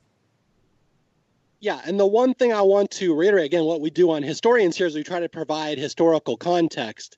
And I always have to point out that Rupert was not popular among the Pearl Islands cast members when he came out like to a man they were almost all shocked that rupert was the star of the season because they didn't like him. And he wasn't well liked. And like we never saw that side of him. We just saw this gruff kind of annoying bully in a way that he just had to have his way or he ever he hated you. And so they he was not popular. And that was a big kind of controversy at the time that the coverage and edit that rupert got in pearl islands did not match the reality of most of the players. And so i always think back to that that it has just kind of snowballed from there. And I'm wondering, do the heroes versus villains players think the same way? Do they also think he got a, a generous edit? I didn't really hear them talk about that because Rupert is just who he is at this point. He's a big fan favorite, but it is something I always keep in the back of my mind that he was not popular at the time and he got a very generous edit, and then he became Rupert as we know him. I don't know. I, I don't want to speculate. I, I don't. I feel like you know you know you you've talked about it uh you know you've written articles you know the whole andy kaufman strategy and all this sort of stuff where it's like hey if you can create this like ideal persona and be this persona that's this game winning sort of survivor persona then hey go ahead and do it. But i mean i i really where i give every contestant of survivor credit that you know here i am just a guy in the comforts of my own home podcasting you know with with with not a lot of problems going on whereas we're scrutinizing uh, gameplay uh, and interactions made by people who are literally like on an island with like no clothing in extreme weather and extreme hunger and extreme discomfort you know where you're in this fishbowl of a game where you have to think about all these things all the time. And it's like it i think it, it's hard to keep something up you know some some sort of facade up you know the entire time. So like is is that the genu- genuine rupert? Like maybe maybe not but i think that you have to kind of believe that gimmick a lot of ways and mm. and and you have to live it in order to do it. You know what i mean? Yeah i agree. I at a certain point you become the part. So it's like it's a fine line. Like i don't know either. No one knows but i agree with you. so, then, you, so you can't fake it. So then the question is well is does it matter at that point that's a yeah, good point. If, I mean, if, it, if, it, becomes part of who you are, it matter? I guess where it came from. And for what it's worth, you know, I had the opportunity to briefly talk with Rupert when him and Laura were on The Amazing Race, and he seemed as similar there as he was from what we saw on the screen, uh, which made me very delighted. So, I mean, I'm inclined to say that this was the quote unquote real Rupert, but I, am interested yeah. to hear what you know what everyone thinks. Yeah, it's uh, when you met him, was he drinking two percent cow's milk? I'm not entirely sure. Uh, he had had a bad run in with an elephant, uh, which he was his spirit animal up until that point. So I'm not entirely sure. Hopefully, definitely he's swearing off elephant's milk, but I don't know about two percent cow's milk. Now, was that the scene when he tried to pet the pretty elephant and he ended up snapping its neck accidentally? Oh my god, a callback. Oh. a callback. I was waiting for that the whole episode. We're gonna do enough mice. Um, what I what I loved about closing this uh, chapter on Rupert was uh, during the um, I have to get this right, Mario. I'm uh, going back and forth in my head. Hold on, not rites. No, hold on. Why am I mixing up fallen comrades and rites of passage? Rites of passage is walking by the torches. Yes. Y'all being silly, Paul. uh, he um. Uh, I just love like the, the I can't remember exactly what it was, but the Rupert quote during that one was just like, "Wow, Rupert, he's so deep." Because I think his quote was, getting voted off right before the end and not winning was very, very bad. it was it was like just so so I was like, wow, three three so my answer to the question is is this Rupert? I think yes. I don't think I don't think he has it in him, much like the the J effector, the kind of that X factor. I don't think he has that X factor to create something more than he actually is. Wow, who thought that the Rupert tweets would exist even before Twitter? That's what it was. Yeah, yeah, yeah. Mike, to to quote another podcast here, that definitely was an original Rupert tweet. I've never heard that. That's fantastic. Okay, so getting voted off right before the end, very, very bad. And with that, we close the door on Rupert and we go into the finale, a very uh, notorious episode in Survivor history. I hope you guys are ready for this one. We will make many friends and many enemies with this one because there are many landmines involved in discussing this episode. You guys ready for this? I will say also, uh, just from a pure perspective, looking back on it from Survivor history, the final six of Heroes versus Villains, from like a legacy perspective, like it's really tough to beat that, right? These are no matter how they did in that season, those are six of the biggest Survivor names I think the show has ever seen. It's crazy that we ended up getting to that level. I will I will let you have that argument. Go for it. I like that argument. Go for it. Yeah, good one. Well, actually, while, while, while you formulate that argument, um, I think heading into this finale, and this is when I, I remember like thinking about this back at the time when it aired and stuff. They do this big hype going into the finale, and, and uh, kind of the last thing Jeff says after he you know highlights each one of these uh, of finalists is he highlights and says here like among these finalists there are two winners, two previous finalists and then it just shows Jerri at the end. and like he doesn't say anything, it just shows her and goes, and and then he continues on or something like that. It was like, uh, he might as well just said and Jerri. Poor Jerri. Jerri. Jerri. she's like Charlie Brown. She just can't win. Even in their previously on in this episode, they're like, previously on this season, Boston Rob dominated the season, and, but then Russell took over. And Russell joined forces with his three allies, and they show like Parvati and Danielle and Sandra. And it's like, and then Jerri was there too. it's like, come on to your point though, Mario, it's one of those things where looking back at hindsight uh, at some of these moments, you're like, oh yeah, they really were telegraphing stuff. When you have Jeff in the beginning say that Russell is repeating the same habits of bullying and making deals with everyone, you kind of cock your head and realize, yeah, he's probably not going to win at this point, right? You would hope so. That was the again. I'd never liked Russell, but that was the hope as you're watching this because they are really telegraphing Russell is not going to win. And again, this cannot be stated enough. Mike had brought it up earlier that nowadays people kind of look back in Heroes versus Villains and say, yeah, Russell sucked at that one, as to quote the words of Sue Hawk. You sucked at that one. But that was not the feeling at the time. At the time, a lot of people thought he was going to win this one. And I was like, it was really an interesting time because the Russell, the argument that Russell might not be the greatest thing ever had not really taken hold among the majority of the fan base. And if you would even suggest it, you go on like they had like a uh, the Internet Movie Database message boards and stuff. They would just there weren't that many places. There wasn't really a Reddit yet, I don't think. So there weren't places to discuss Survivor. But you'd go online and you'd suggest that Russell perhaps wasn't the greatest player ever, and you would get buried. I mean, a, hundred responses to that. You would not be allowed to start that argument ever. There were so many Russell fans. So it was an interesting time here seeing the perception of Russell is going to start to change, but it had not quite changed yet. No, although I will say that by this point, at least when I was viewing, that was not my question going into the finale because I had written off Russell at that point. And I mean, I, I will tell you that even though I was off the Russell bandwagon via the Danielle vote, like I had been on the Russell bandwagon for a while, right? So, you know, there's still lingering feelings there. Like, ah, you know, if Russell won, I guess, you know, yeah, but I didn't think so. My question here was, will Parvati pull it off? Yeah, I was thinking it was either you know, Parvati or maybe somebody like Jerri. Yeah, it was going to be Parvati or Jerri Sandra, whoever made it to the end, because clearly Colby was not going to make it to the end. So it was literally, it could be the third person, right? So it was really like, is it Parvati or is it the other person? I will tell you personally, from my perspective, I can't really give an answer to that because I have so many people back in the day, more so than now, that used to write me. And like, they would write me during Heroes versus Villains, and everyone knew I didn't like spoilers. So they would hint spoilers at me. So I would get this a lot.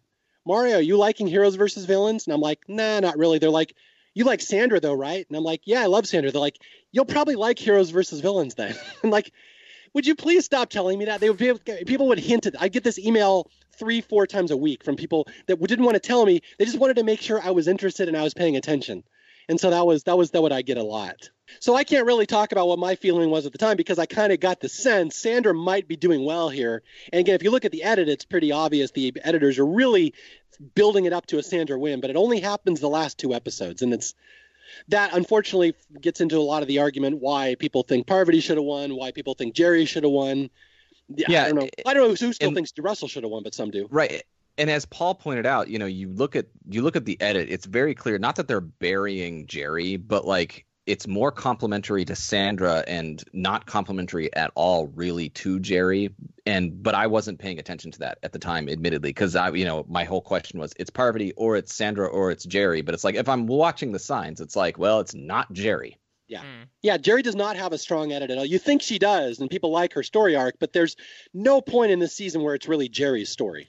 Yeah, I mean, it only was, I'd say maybe the one time was during that Boston Rob vote, which really, like, she was the swing vote. It was her big story about like I'm a, I'm not a good villain. You know, can I really do this? Even when she was involved as a swing vote in the Danielle vote, and maybe this was unfortunately due to time constraints, but like that was almost an afterthought. It really didn't seem like the action was revolving around her. It was much more so around what Russell was doing to swing the vote over to Danielle. So yeah, if you're talking about momentum, Sandra's was just revving up, and Jerri's had slowed down for just a bit.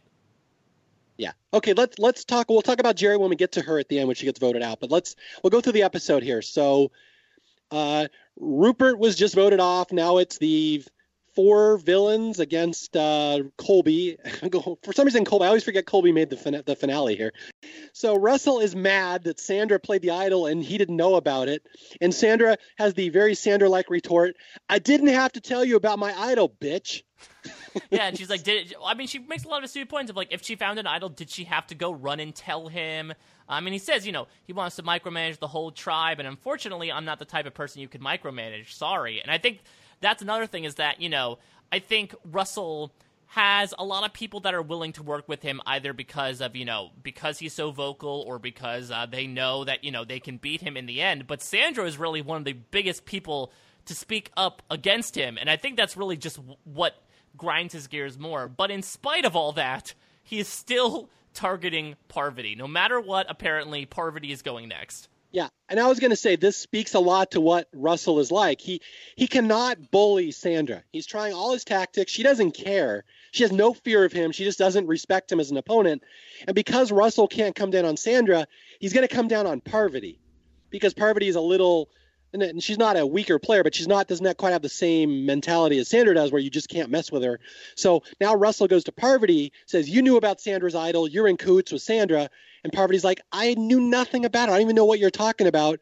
And now Russell does the same thing he did to Danielle to Parvati. He starts bullying her, haranguing her, and makes her cry. And I kind of forgot about this scene that he makes Parvati break down. His weird fan fiction is in his, in his head is no, no, no. Of course, Parvati's against me. She's lying about knowing that Sandra had the idol, and she lied to my face. I can't keep her around. I need to get rid of her, except for when she wins immunity, and then I need to get rid of her next time, except when she doesn't win immunity, and then I will keep her until the end.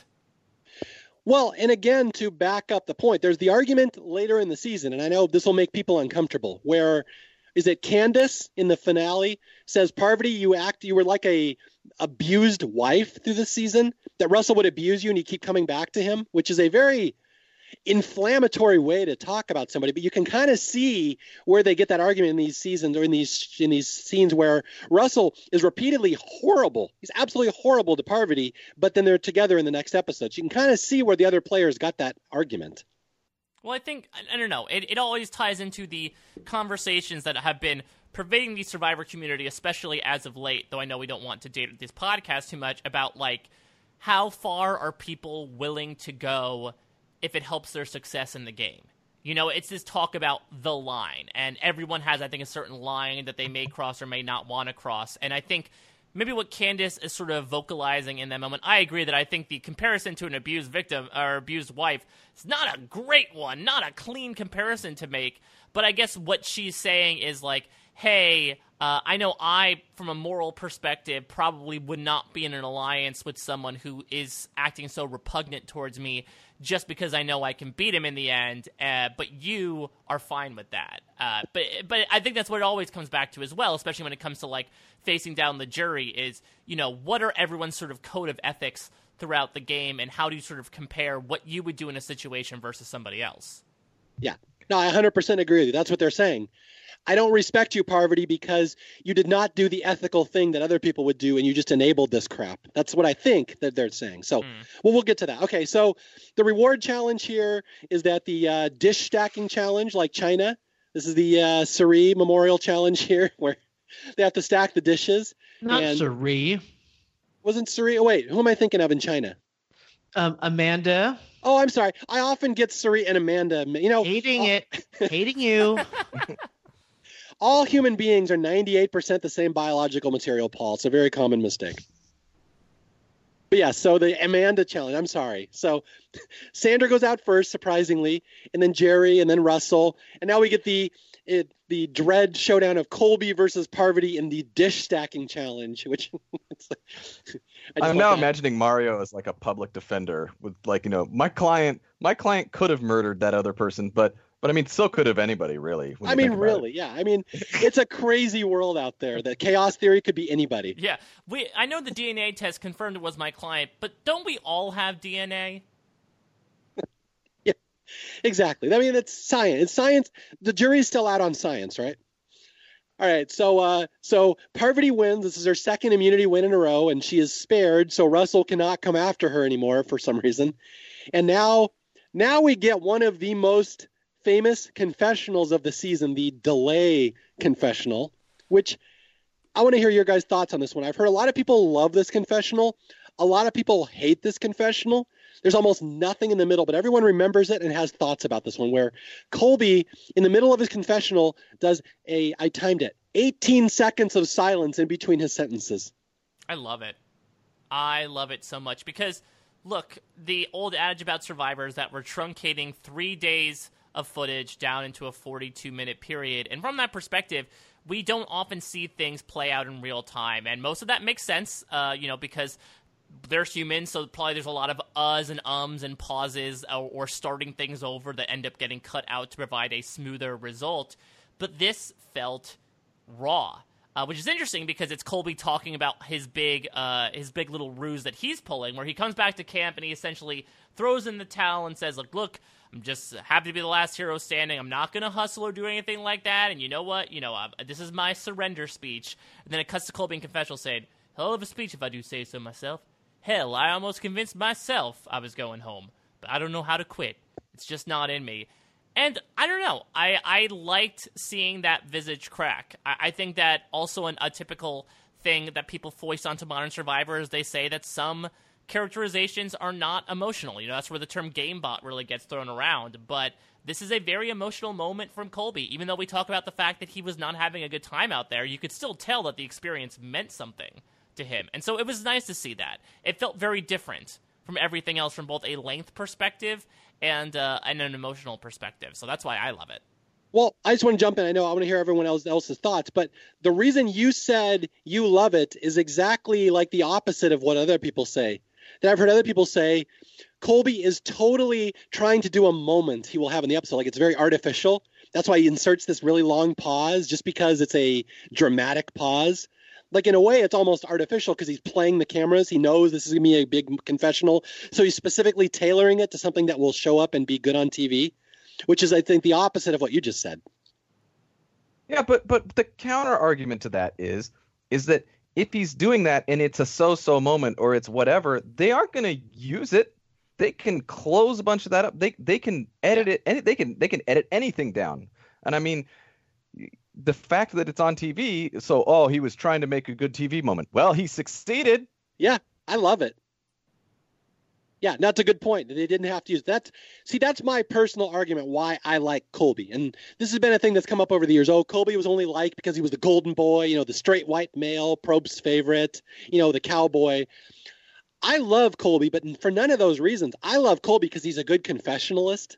He really yeah. knows how to do a soundbite as good as almost anybody on Survivor history. To the fact that he's now hosting a show about chopping meat. so I like I, that. This is why I love Colby because he can deliver a soundbite better and more professionally than almost anybody else in Survivor history. How about you, Paul? Paul, you seem like the demographic who would love Colby the most. My boy. um, no, I don't want to echo totally what Mike said and just add that, um, you know, we we enter we've we've entered a little bit prior to this, somewhere in the teens, where it used to be our finales of Survivor were somewhat of a drawn out process. It was a lot about reflection and a lot of closure to the season. And somewhere along the lines, I'd maybe argue around Cook Islands once we have a final three that it really just becomes very fast paced. It's like boom, boom, boom. And the more people, the more challenges, the more everything we can cram into the hour to make it go fast. Um, it's just kind of the way that that the finale has changed over the years. And to be able to slow down, like Mike said, and get kind of a real moment, I'm 100% a fan of it. So, not surprisingly, all four of us seem to be in favor of the Colby confessional with the 18 second pause in the middle. At, uh, yeah, he says, I, am going to give up, blah, blah, blah. And he's like, I got one more chance. And he's going to go to Russell. And he's like, you know, Sandra is going to win this game, Russell. And we all have to get Sandra out of here before she wins this jury vote. Colby very prescient, knowing exactly what's going to happen because Colby's smart. And Russell's like, Sandra ain't done shit. She ain't getting nothing. Russell and Colby again once is like, we all must team up and make sure Sandra does not win. Uh, what is it? We I forget what it is. Something I, I, always forget the argument if he's trying to beat Sandra or Parvati, but he's trying to say keep me in so we can all win these immunities and we can all have a better chance. And, and Russell wants nothing to do with it. And Colby's like, you know, I gave it my shot and blah blah blah and yada yada yada. Colby's voted out. Yeah, I mean it's it's the I guess I don't want to say it's the only argument he can make, but he's trying to rely on his I guess, challenge prowess of the past by being like, hey, you don't want Parvati there. Well, guess what? I can beat Parvati tomorrow. But Colby happens to leave out that, like, hey, if he beats Parvati and immunity, that means he's in the final three. Uh, so I think, you know, good on everybody else for realizing that, for putting, I guess, their differences aside for like one second and saying, yeah, it's it's it's a no brainer. We have to get rid of Colby here. He's a guaranteed yeah. winner. Yeah.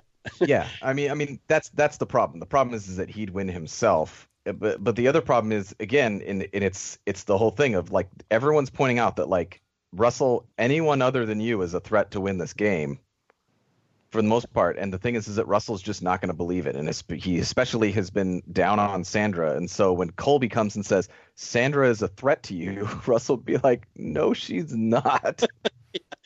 I, I would have liked to see the extended version of the scene where Colby's like, you know, I was on Survivor, the Australian Outback, and I won like 30 challenges. I'm the most amazing Survivor challenge performer ever. You might want to keep that in mind. And Russell's like, they ain't never been no Survivor in Australia. I ain't never seen that season. So Colby's it's like, only, it's well, only ever been Survivor Samoa, Survivor Parvati, and Survivor Heroes versus Villains. Yeah. you just a little bitch. You just making this up. You ain't done nothing. So anyway, it doesn't work out, and I don't even have any notes for this tribal council. I just say Colby gets voted out. No, the only thing is that uh, Colby says out loud that everyone wants to sit next to Sandra over Parvati, and Sandra replies, "Well, that's news to me." And again, it's a it's a fun little prescient moment in that you know some Colby's trying to announce that Sandra is a goat, only for her to become the winner uh, in about an hour or so. it it really does make me wonder: Did they think Sandra was going to win? Because this this reminds me of Lil in Pearl Islands everyone's like, "Oh, no one wants to sit next to Lil. Oh my God, are you nuts, Lil? She would kill all of us." And then like they're practically scrambling to sit next to Lil because they're all going to destroy her. So it's like I never really know exactly what they're saying. It's again, it's all gameplay. You never know. It's all half truths and stuff. But it does cross my mind a little when I watched the end of this season too. Did they did they really think Sandra was going to win? I don't know. I don't. I don't. I, I don't know. Also, I, you know, again, you know, your your vision gets kind of warped a little bit when you're out there and whatnot. But I think that you have to know, like, there must have been like vibes given off at tribal councils and just other things like that. Like, there just has to be. Colby kind of has to know that Russell's not winning and Parvati's chances don't look super great, right? So you know, I, I don't know that that everyone's like, oh, that's Sandra, what a threat. Oh my God, Sandra, put her near the end, she's gonna win. But I think that Colby's looking at the writing on the wall, going, well, they don't love Jerri, and they're obviously gonna vote me out, so it's probably gonna be Parvati, Russell, and Sandra at the end. And you know, he's sitting there going like, Russell, you know, the third person is going to be a problem, no matter who it is for you. And he's he's deducing it's Sandra, and he's like, well, how do I beat Sandra? And he can't beat her socially or all these other pedigree wise because you know we have Sandra, a former winner, and Colby, a person who took Tina to the end in Survivor Australia. So like, there's a there's a distance there. So he's basically just trying to talk down Sandra because it's like. Vote for me because I could beat her in a challenge because if she goes to the end, she's gonna win and all this sort of stuff. And you want to get Parvati out, and like that's his only angle that he's trying, and so he's just gonna try it. I was watching, you know, the jury speaks videos for this season before we came on, and the jury was surprisingly up in the air going into final tribal council. And so that makes me personally think that it was still very fluid as to who people were going to vote for. I think everyone had Russell maybe at the bottom of their list, but I think if you ask them to sort of rank the, the, the remaining four castaways, Russell would be number four. But I think those three women, you could like shuffle them around in any order. I think they all had different parts of their game that people yeah. valued from a certain perspective. So I wouldn't say at this point that everyone's like, oh yeah, Sandra's guaranteed to win. I think it was very much right. to your point, Jay, like they saw the situation, they're like, oh yeah, Sandra's there? Okay, I guess, you know, given her answers and the way that she, you know, made promises to us beforehand, I would be fine giving her a vote. Yeah, I, I, have a hard time. You, you've you've watched the videos, but I would also have a very hard time believing with like six or five people left. If you went to the jury, everyone's just like, "Well, I've got my eye on Sandra." Yeah, that's not how Sandra plays. no, Sandra will sneak up on you. Well, all right. it's like everything. We're we're going to talk about it. Let's keep going. Yeah. Okay. So with that, we lose Colby, the last hero. He is voted out. He gets the hero's exit, and he goes back to his room. And this is a little known fact: Reed is actually there, and Reed has TP'd his room. So it's fucking Reed, man. God damn it, Reed. so anyway, now we just have the four villains left. We have Jerri, Sandra, Parvati, and Russell. And uh, this is where we get the rites of passage, as Paul screwed up earlier. This is where it even says, I should point out, I wrote in my notes, it even says on the map, it says right there, rites of passage. And then Parvati even talks about it and she says, Oh, we're going to do the rites of passage. So here we are. We're going to do the little torch walk where we go and look at all the torches. And, uh, it's they, good. They, they, they, they mispronounced fallen comrades. Jay, get off the show. Go right I, now. It's it's been an honor, gents. See you yeah. later. We have loved Jay. I will miss his dry wit and his speaking his mind openly, but fuck off, Jay. no. So anyway, we go through the rites of passage, and like, uh, is this where you said, Paul, where Rupert says getting voted out was very bad? Correct. Yeah. He, I, I think he makes two points in his long stint of things. Something about that was bad, but then something was also kind of good. I think at the end, I got to go back and he kind of like he then he kind of turned something around, and then it, it kind of went from good to or bad to good. But wow. I can't remember it. We had to go back and rewatch that. He flip flopped. He really is a politician. well, Sandra also says before it, Rupert, we hope your toe gets better. Aw. Now, which toe was she talking about? Because, like, I think he had like 12 broken toes by this point. He yeah. Keep, he, was, like, he was breaking other people's toes to rack up the count. Which, like, how often did Rupert bring up the toe then? there's actually there's a Ponderosa video before Final Tribal Council where Rupert uh, gives us like a cribs style tour of his Ponderosa bungalow, and he said, "Here's a picture of my family," and he legit says, "I hung up the X-ray that shows my broken toes."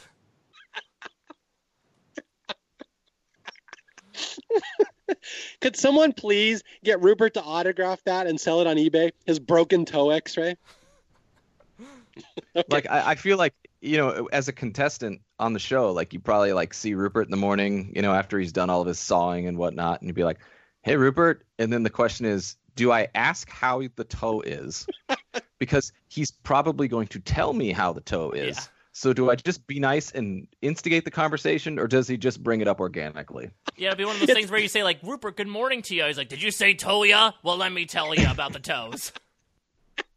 now, now to bring back the of mice and men even more, do you think Rupert was stroking his toe and he broke it? Is that what happened? I was making love to my wife and I broke a toe. okay, so the the rites of passage, the one that gets me is that this. I always remember this one where they get to Boston Rob's torch, and Sandra says, "When I first met Boston Rob, he said, you, we're going to get along because Puerto Ricans and Italians are loud and ignorant." Just such a great Sandra quote. And as an Italian myself, we are very loud and ignorant. So, way to go, Sandra, for identifying that. And now we get to the final immunity challenge, the blindfolded maze. Yeah, the Jenna, the Jenna Morasca Memorial Challenge. Yeah, Jenna Morasca. although you could say the, uh, yeah, Rob Cesternino Memorial because his chances of winning died right about here, where Jenna wins this. But yeah, the uh, people will forever use this as an argument to say how Jerri came so close to winning Survivor Heroes versus Villains. I don't know if it's true, if she would have or not, but she would have had a very good chance. But again, this is a very exciting challenge. They're all blindfolded and they all are going through this maze with touch and trying to figure out where to go. And Sandra, of course, is terrible at it, as all challenges. but Russell steals it at the end. Jerri is winning this challenge, and it's a very exciting ending. I even wrote good challenge. This is a fun one. It comes right down to the end. Parvati, Russell, and Jerri all looking for that last final idol or whatever they have to grab. And Jerri is right there and she misses it. It's like if you go back to Australia, Amber at the blindfolded challenge, the uh, Doritos challenge, where Amber's so close to the end and she just cannot find the table. That's what Jerri, aka Amber's little sidekick, uh, does, does here. Happens to her, comes full circle. She misses it. She whiffs on the ending. Russell steals it right out from under her, and Russell wins immunity. Yeah, this was, I believe, in the lead up to this episode, it was advertised as like, we'll, in one of these challenges, we'll have the closest finish in Survivor history. And I mean, I think it's tough to match any both before and after, considering that, again, it's not just uh, Russell versus Jerri. Parvati is right there as well. It's to the point where they all take off their blindfolds, realize their feet away from each other. And it's just, it's ridiculous, but it is very, very exciting, especially considering knowing what happens and knowing that you know Russell was going to vote out Parvati at that moment, and now Jerri's going to get voted out instead. It was it was very much like a sliding door moment. Yeah, a lot of Survivor history kind of changes right here in this moment. It would have been really interesting to see what had happened because I do agree Parvati might get voted out here, and now you get Russell, Sandra, and Jerri at the end. I don't know if Sandra wins that. I mean, who knows? No one would know, but it would. Jerri would have a fighting chance. So there is the argument. Jerri knows she came so close to winning. She's like, "Oh my god, I can't believe it!" And so Jerri is uh, again. Well, what's the big picture here? Parvati has not won immunity. Russell has, and so Jerri thinks Parvati's going home that night because Russell wants to vote out Parvati. So that's where the leaves, you know, the tea leaves are kind of going. And there's a great scene here where Russell tells Sandra, he knows, no, we're not going to vote you out because everyone wants to take you to the end because you can't beat anybody. And to which Sandra replies, re- replies Yeah, that's cool. I'll take a hundred thousand. Just take me. That's fine. and this is where we get probably the, the most used Sandra gif besides her falling in the shallow creek is uh yeah, Russell says I'll never get a single vote, but I don't know about that. I would like to hear Paul say that in his award-winning Sandra voice. Sorry, I'm retired. I think Mike Bloom he he tries to steal everything I have, so you can just take it. Congratulations. Yeah, the only person to usurp a Puerto Rican woman's dialect is not the Montanan white boy, but the Connecticut white boy. It really yes. is just passing the torch.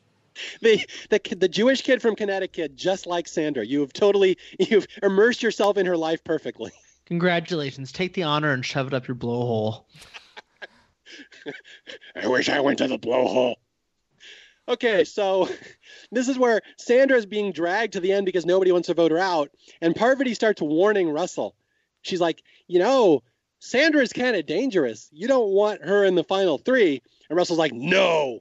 you're stupid. I'm Russell. And so Parvati is doing her best to prevent the loss that she sees coming. Because, you know, Sandra's going to win this whole thing. Russell, as always, will override her, talk over her.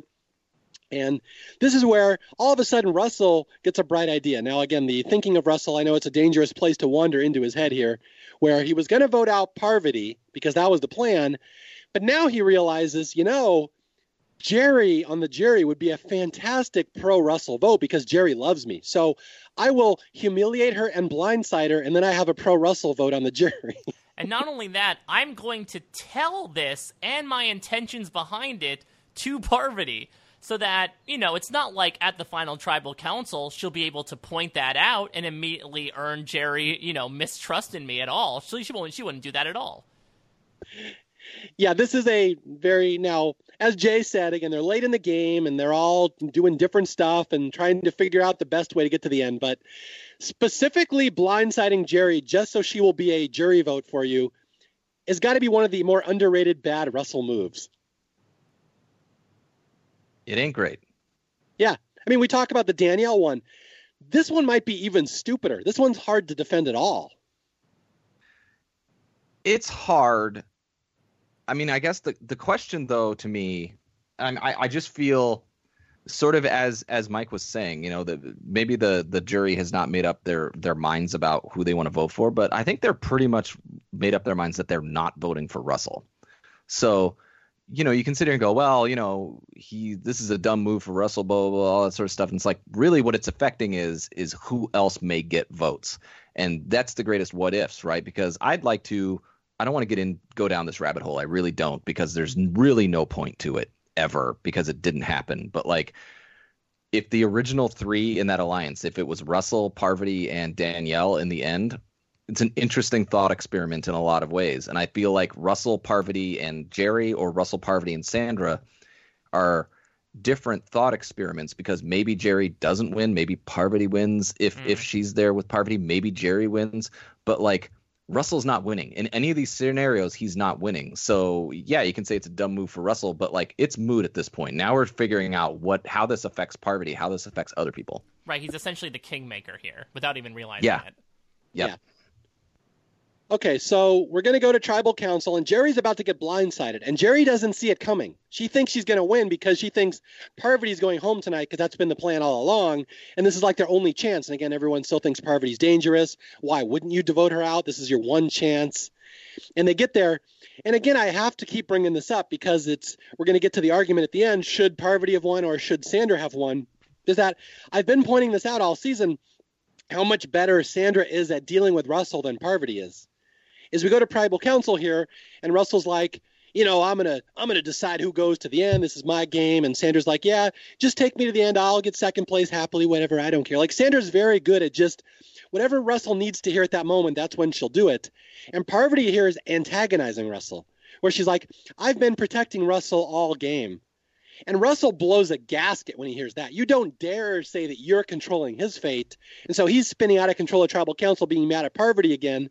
And again, Sandra is just sitting there humbly. Yeah, I'll take second place. I don't care. Like Russell, eh, Sandra will not antagonize him when it matters. She only antagonizes him when it's not right time to vote. But Parvati's doing it here.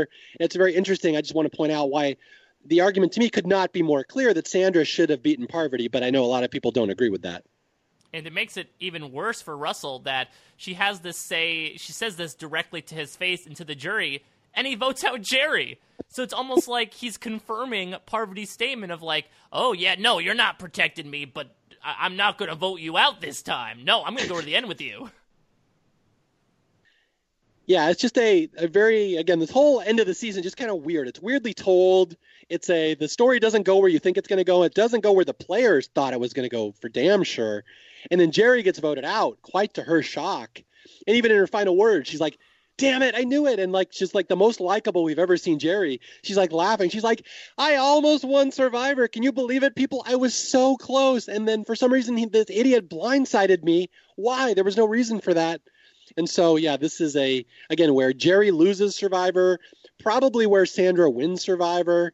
All sorts of stuff happens right here, but it's all because, again, just Russell with weird logic any final thoughts? I know there's we've there's been a lot of talk out there about Jerri's legacy in the Survivor community. As she has a great four season story arc. Is it four?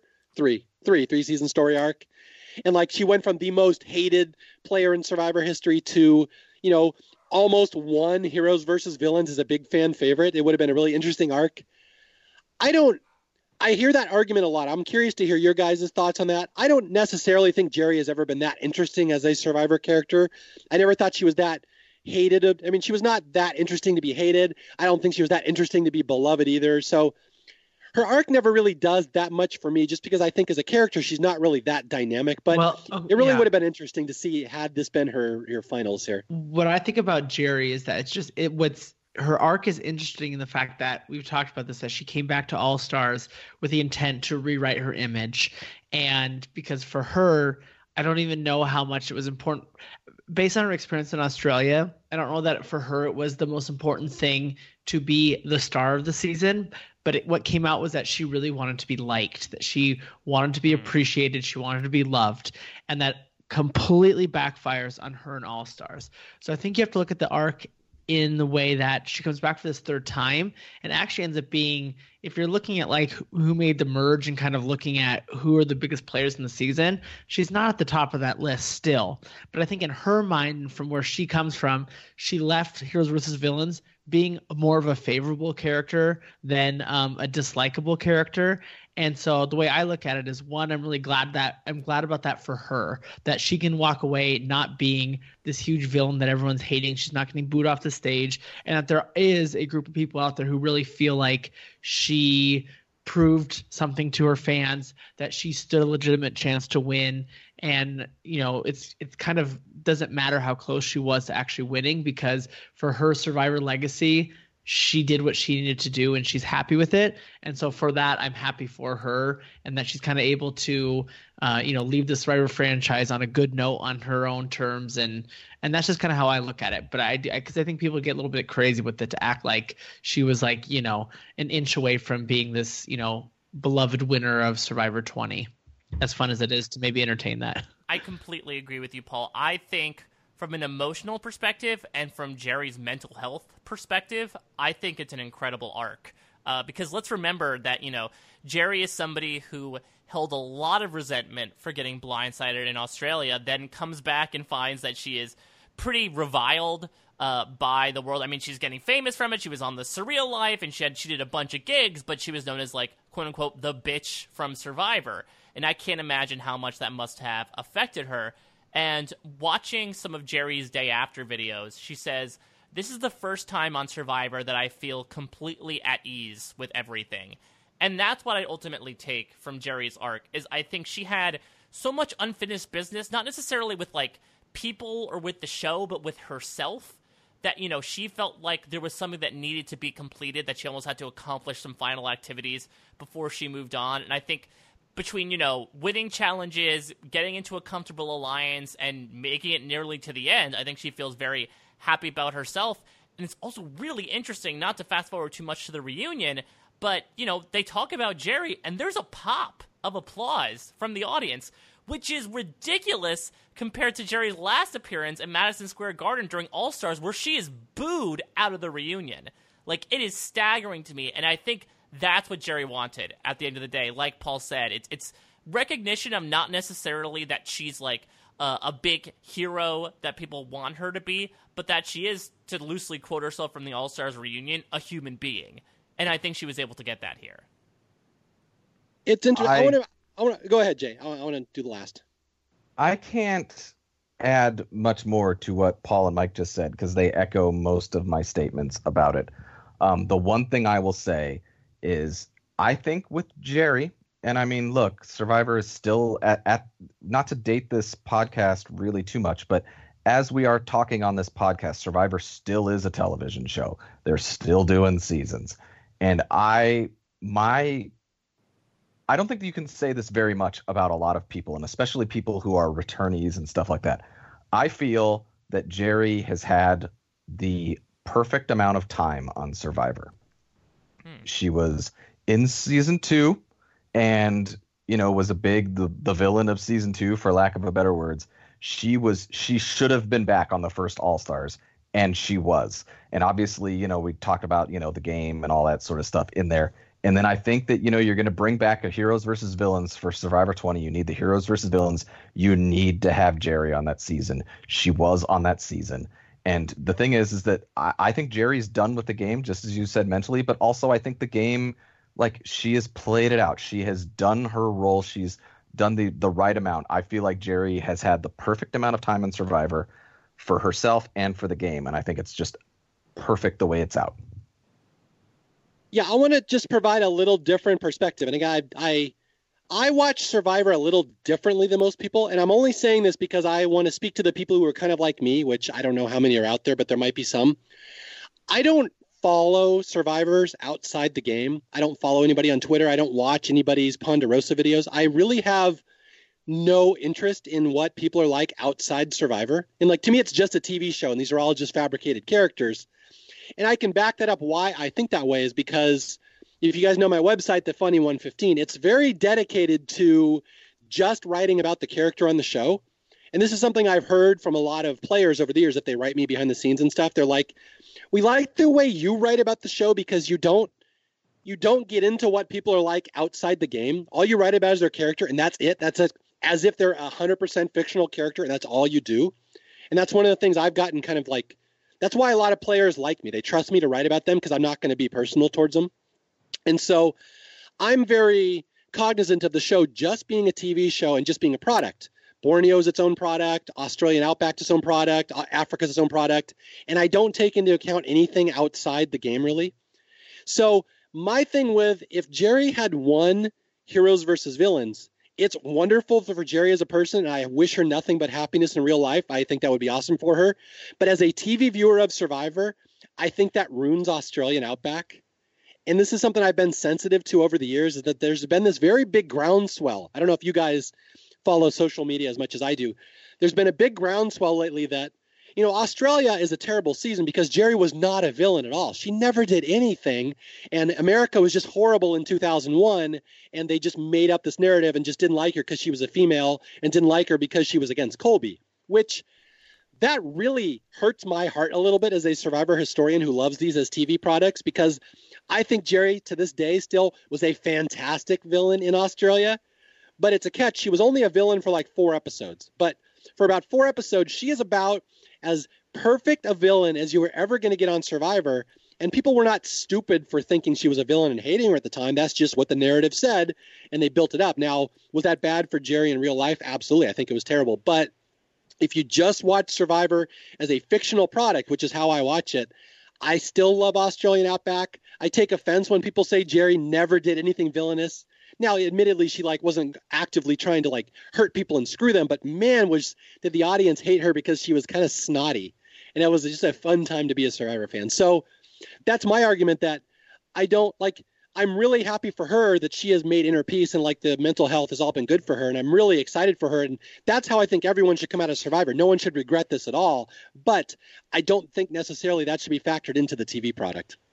Yeah, but also by our logic, haven't we said over and over and over again that you know even though we try to make survivor as a contiguous sort of thing each season is unique in the sense that it's got its own people and its own dynamics and mm-hmm. yeah you know sometimes they bring things outside of the game and especially when you get these all-stars returning season you know they're bringing outside baggage into the game of survivor and yeah i'm not saying we need to pay attention to them outside of the game or something like that but each season is unique. I don't understand how her winning heroes versus villains damages Outback because she's a different person then. And I, you know, we don't need to know the arc. And not only she's a different person, the game is different, the people were different, the stakes were different, everything was different back then. And you know, I, I think that it's that whole thing, you know, where people ascribe like the this person didn't win this well, like Boston Rob, right? Like he didn't win a bunch of times and then he wins, and everyone's like, see, he was really great the whole time, and it's like, eh, yeah, but that doesn't mean you should win every time because every time is different. Yeah, I agree with you. 100% agree with you. One has nothing to do with the other. That my my argument is more that is not how most people watch or talk about Survivor on the internet. They tend to talk about these things as continuous story arcs between seasons, which is again, I agree with you. One has nothing to do with the other, but that is not when you listen to people talk about Survivor history, that is not how most people discuss it. It's it's a different mindset. So then from that perspective, and this is a little tangential, but you know, if this is more of a self-contained product in your opinion, you know, there has been a, a long held rumor that apparently there was a starry night when Colby and Jerri, after the merge, sort of finally made peace with one another. You know, after he voted her out long ago in Australia, she tried to get revenge. The bellhop was coming to get his bags in All Stars, and people have been understandably angry that that scene was not shown to longtime fans how do you feel about that? Are you fine without that being shown, considering if, if you feel like this is a completely different product than Australia?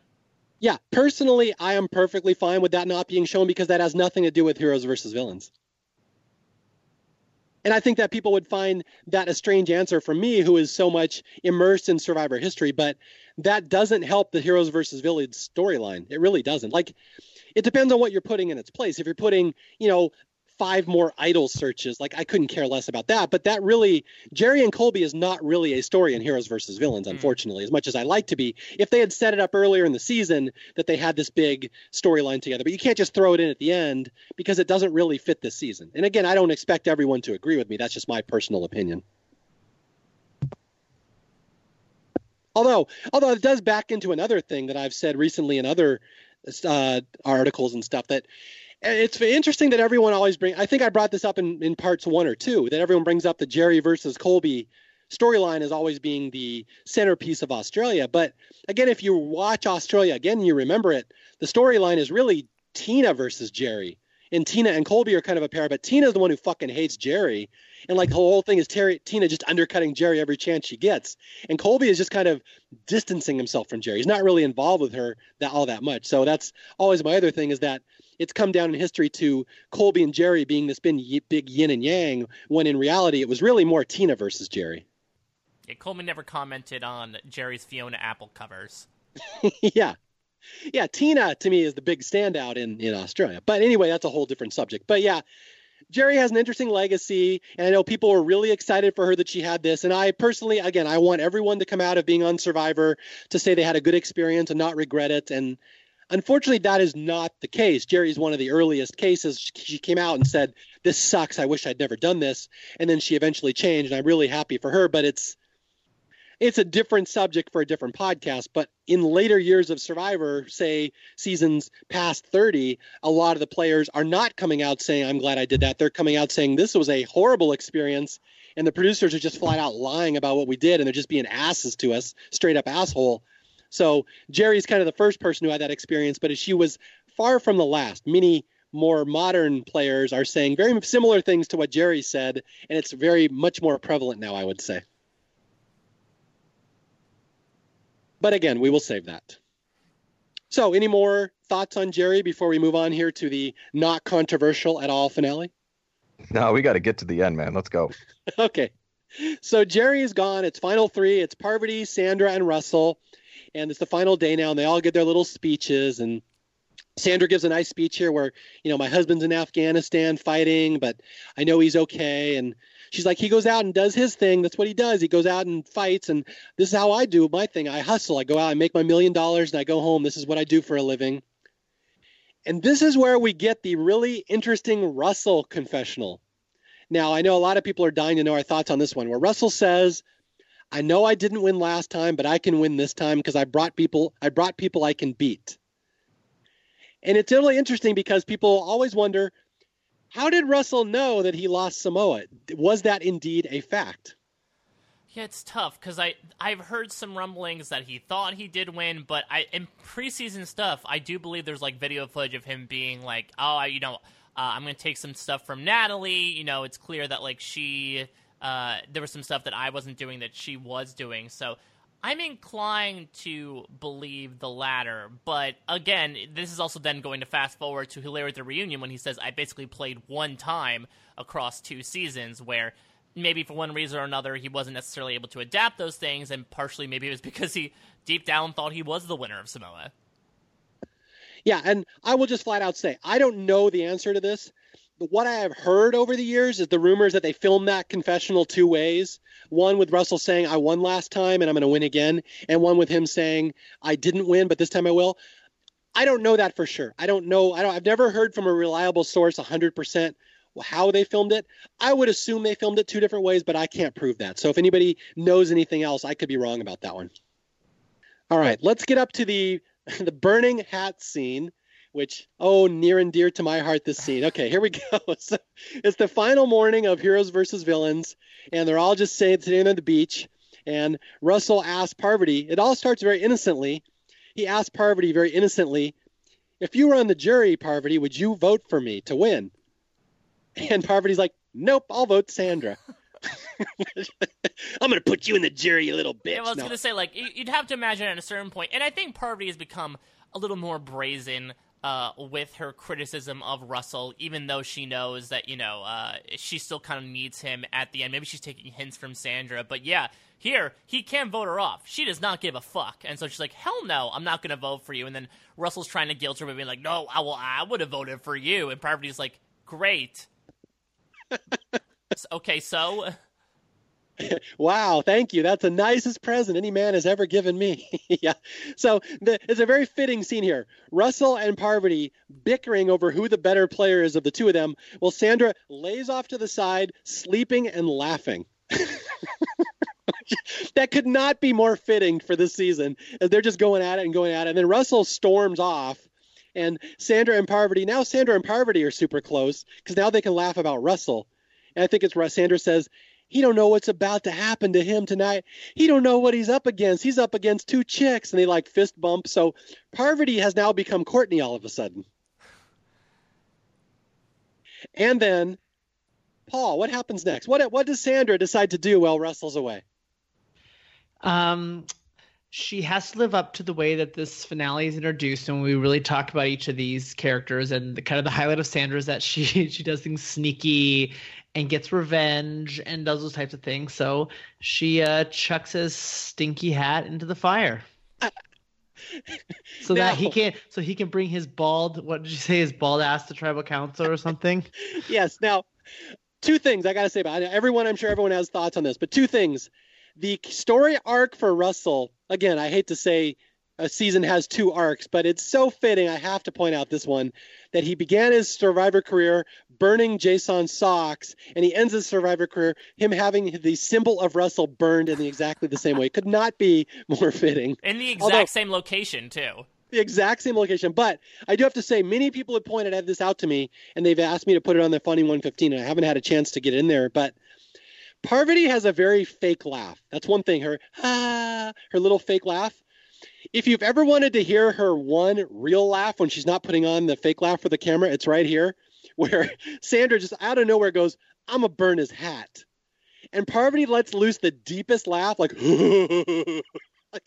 It's it's so different from her usual laugh, and everybody's pointed that out to me. They're like, point out that that's Parvati's real laugh right there. Sandra actually gets her to unleash it right here. So Jay, are you a fan of the burning hat scene? I mean, yeah. I just hadn't heard from you in a while. I thought you'd fell asleep. I wanted to make sure you were there. No, I'm not asleep. I'm I'm I, I don't know. There's nothing real that I can add to this. Careful, you know, it's- Mario. Jay's gonna throw your hat on the fire now. Damn it! Mario doesn't wear hats. I barely wear pants half the time. Nice. All right. Yeah. So so anyway, this is the very famous and again, Sandra is going to get almost every confessional in this episode. It's all Sandra. That's from here on out it's all Sandra and this is like her big moment. And I remember at the time just I could not believe that Russell who had been built up as this amazing dominant survivor figure, the greatest thing since sliced bread, his story arc is going to end with Sandra fucking burning his hat and laughing at him. Yeah, it's interesting because I mean, Sandra has so many quotes here from like the throwing the hat in the fire and actually saying that's how much game I got. You know, saying that this is her retribution for the way he's treated her, and then her finally saying that you know she thinks that Russell is all about the title over the money, and if that's what Russell wants, that's what I gotta make sure Russell does not get. But I mean, if you look at it, that's a big reason why she ends up winning is that she is really promoting herself both to the audience and to the jury as being anti Russell. And you'd have to imagine a large reason why she ends up getting six jury votes here is because other people don't like Russell and Sandra is sort of like the uh, the cap the the captain of the anti Russell brigade, and we sh- see it right here that that's just been a huge part of her storyline and a large reason why she ends up our first two time runner. Well, okay, this is really interesting because at the time, I don't know if your guys' experience was different, but when this season aired and this episode happened, that was the talk of every message board, every Survivor fan. It was, wow, are you Team Sandra or Team Russell? It was like one or the other. And what's really interesting over the years is that changed. It eventually became, are you Team Sandra or are you Team Parvati? Yes, correct. But that, but that was not the argument at the time. And so I've always Correct. thought all the the Russell people just moved over to supporting well, Parvati. and but Mario, that that may be a good way to kind of. It's hard for us to look back and think on this about how, like, I, think that sheds some light on why Parvati did not win the season because you look back and see that that's what it was. It was like Russell or the alternative Russell is Sandra, and Parvati had a hard time finding where exactly she stood because we know mm. there were times she was against Russell, but mostly she was with Russell. So I think that's actually very a fitting way to kind of look back on this, which now obviously the conversation has has much more been is it Parvati or is it Sandra? Which team are you on here? But I think that's a good way to look at it. Yeah, it's, it's interesting because, you know, it, it's been said a lot in terms of like formulating alliances. You never know who you're really with until you put that pen to parchment and actually vote together. But Parvati almost suffers from that in the final vote, where she can preach being anti Russell all she wants, but she voted with him every step of the way.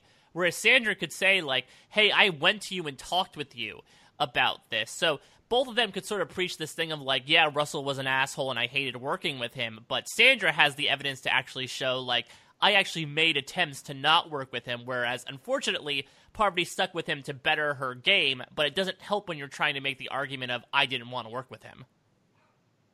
Yeah, and it's one thing to talk about game, but I'm really I really want to reiterate that to people because this is very important. And when you're talking about survivor history, yeah, I mean one should win over the other, blah blah blah. But the discussion, and, in Paul, I noticed you perked up immediately because you had noticed that as well. Is that the discussion at the time was never should Parvati have won. It was always should Russell have won. So I always think it's so fascinating that Russell's defense became so indefensible that everyone just moved over to well it had to be Parvati then. So it's always just to me it's just been people just do not want to support Sandra. They do not like the idea that Sandra won the season and they'll say whatever to undercut her or say somebody else should win. Again, it was Russell for a while and then it switched. So I just think that's very fascinating the way the fan base has approached that. All right, let's get into this final vote here. So the final vote, they go to tribal council and basically everyone just shits on Russell as they should and it comes down to Parvati versus Sandra. Although I do have to say, there's a couple moments here I love where Parvati says, Russell was my dragon. I kept him as my pet.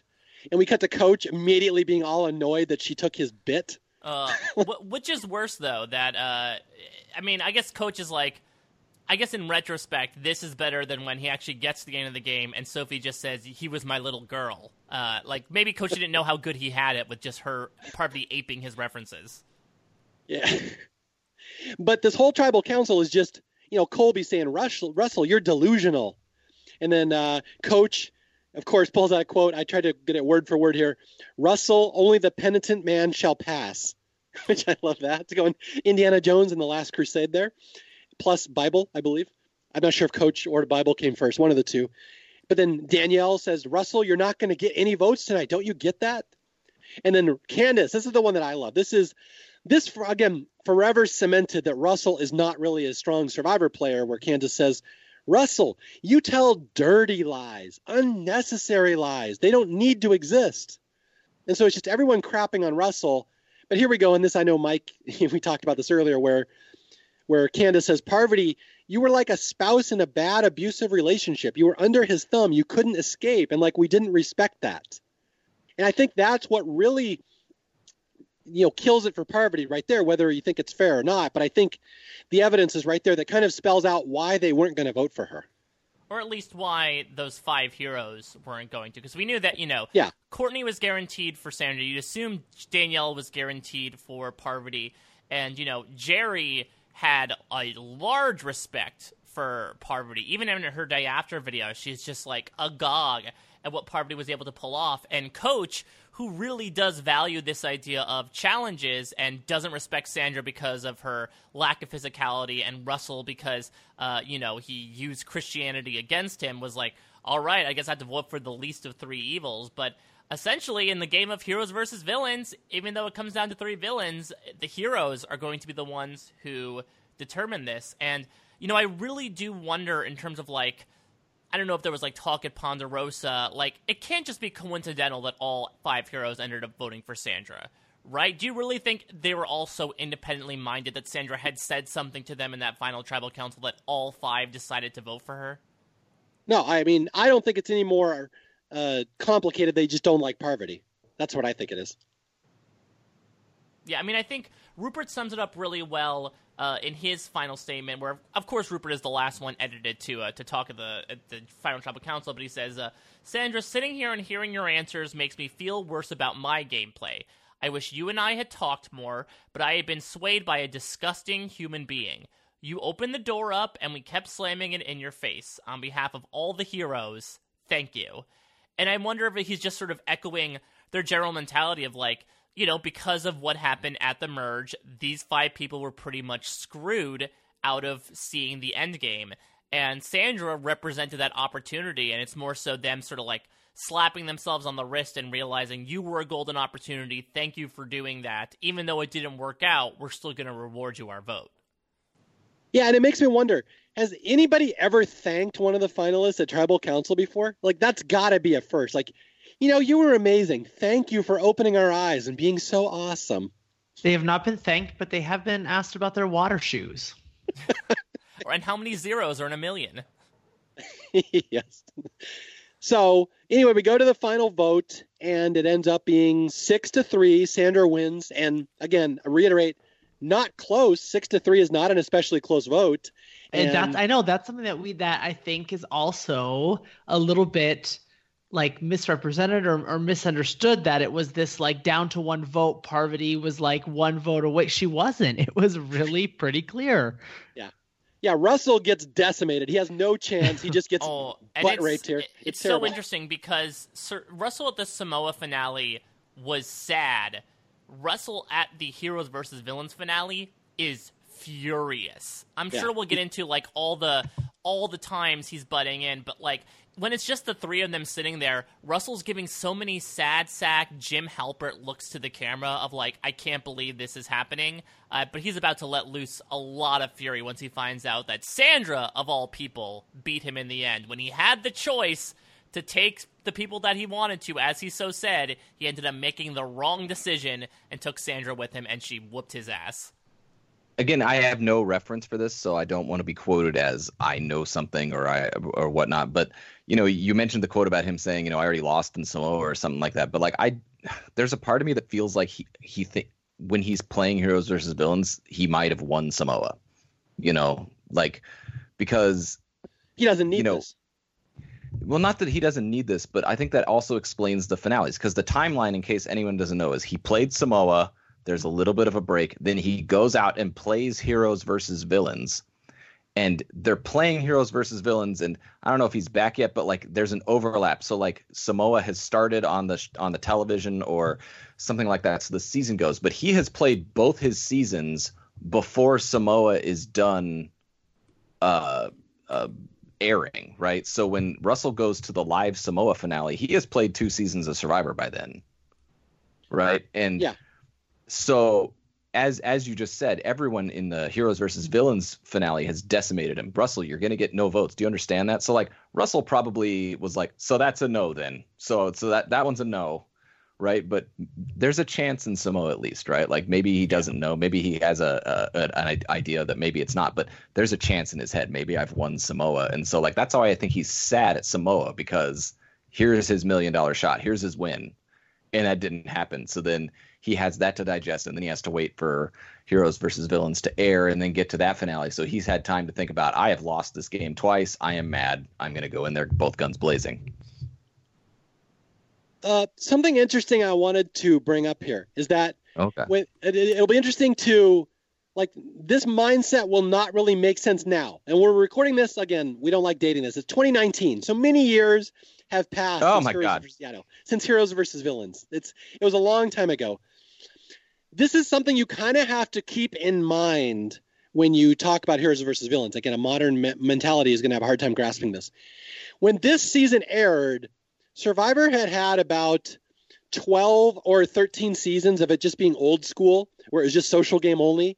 And then it had had about five or six seasons of new school Survivor, where there was idols, and you're trying to make big moves and blind sides and build a resume and stuff, which would become much more prevalent later. But at season 20, it was still relatively new. What I loved about this finale, and why I will always love it, and at the time it was a big deal to me, is that to me this vote was kind of a referendum of old school Survivor versus new school Survivor, where even though Parvati was doing the double idol plays, you know, and blindsiding people and doing these moves, they just liked Sandra better.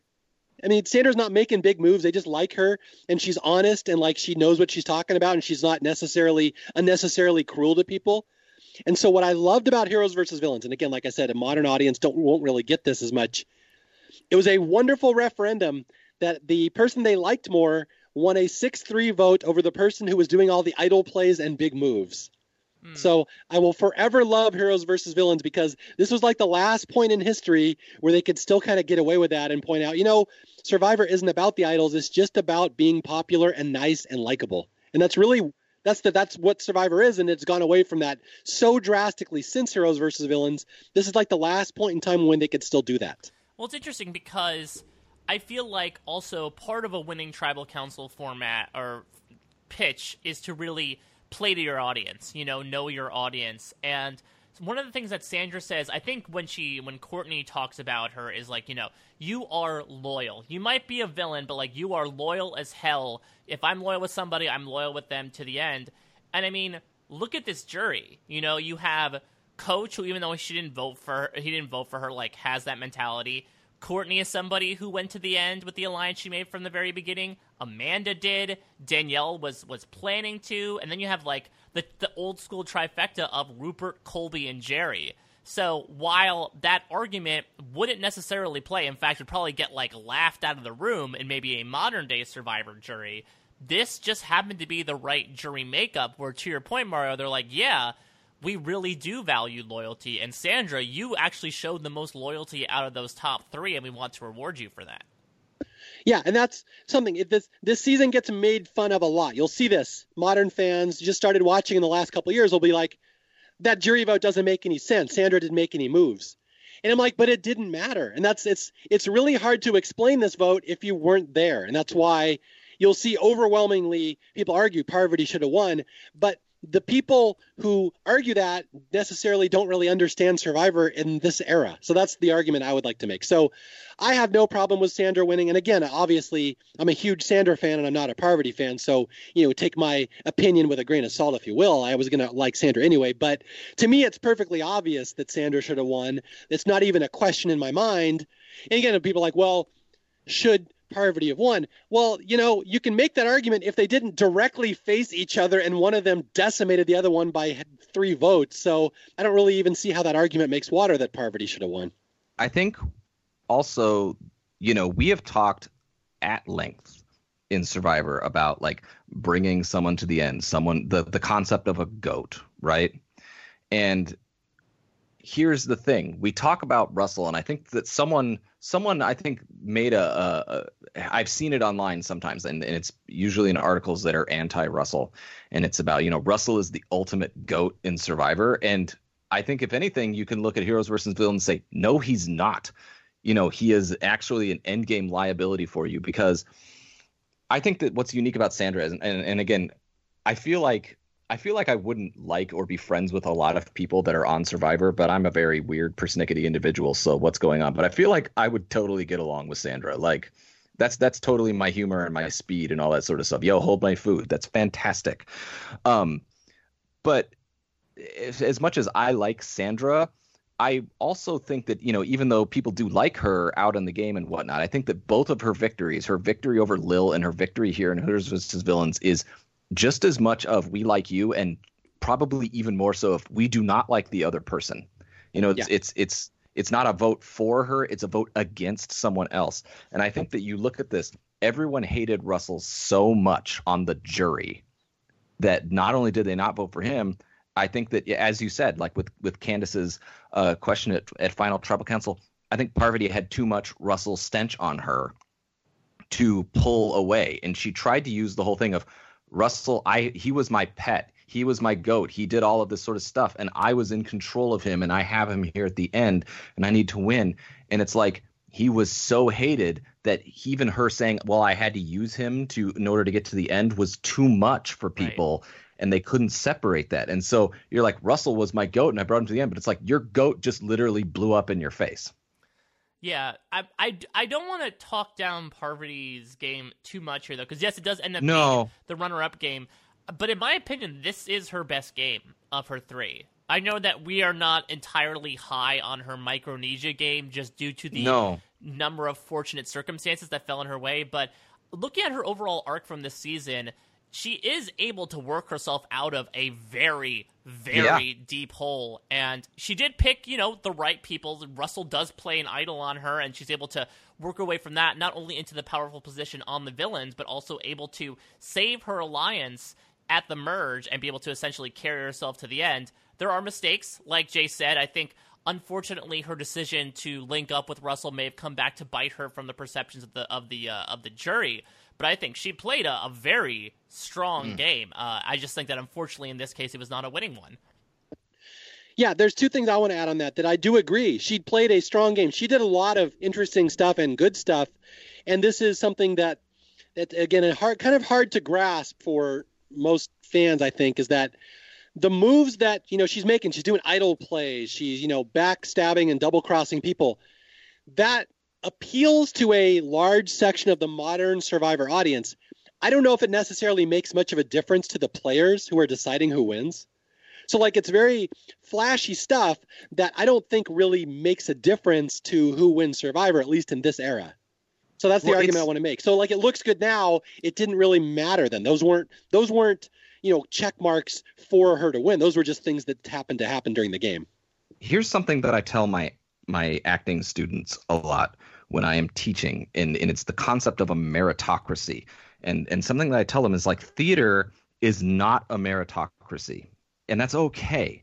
It's, it's not a bad thing you know but it's it's what it is like everyone sort of sits there and says well i if i get better and become a good actor or i become a, an objectively better actor than this other person i am going to get the role over they getting the role because I'm a better actor. And a lot of times that's just not true because a lot of other factors come into there. They, you know, you have to have a certain look, a certain fit, a certain style, a certain personality. And even if the, someone is a better actor, someone else may be a better fit for that role. And so the problem is is that you can know this in your head. You can go into an audition and say, "Look, it's not a meritocracy. They're just going to go with who they feel is right for the role and all that sort of stuff." But then when you don't get the role or someone doesn't get the role over somebody else, you don't go there you're in head you in your head go were they better than me? Or was i not good enough? And it all of a sudden comes back to this meritocracy. And i think the problem with survivor is survivor is not a meritocracy. Survivor is literally people of a jury that have played the game voting for someone else who is still in the game a million dollars. There is no criteria. There is no reason why that that that someone has to vote for somebody. They vote for them. Their vote is their vote, and they vote for however they want to vote. Mm-hmm. The problem is is that we, the people who watch the game, have no real basis for that. We it's and it's hard for us to just go, well, they're going to vote for who they want to vote for. We have to come up with ways to rank people and, and to say this person is objectively better at survivor because they win challenges or this person is objectively better at survivor because they orchestrate votes i mean that's something that you can say about sandra in heroes versus villains she did not like russell and if she tried she tried to talk to people and say russell sucks let's get russell out of the game it's not like sandra was turning around halfway through the season going boy, I'm going to string Russell along till the end. Like she wanted Russell gone. She couldn't generate a vote to get Russell gone, which is partially how the game was playing out. But partially, you can look and say Sandra can't generate a vote. But does she have to?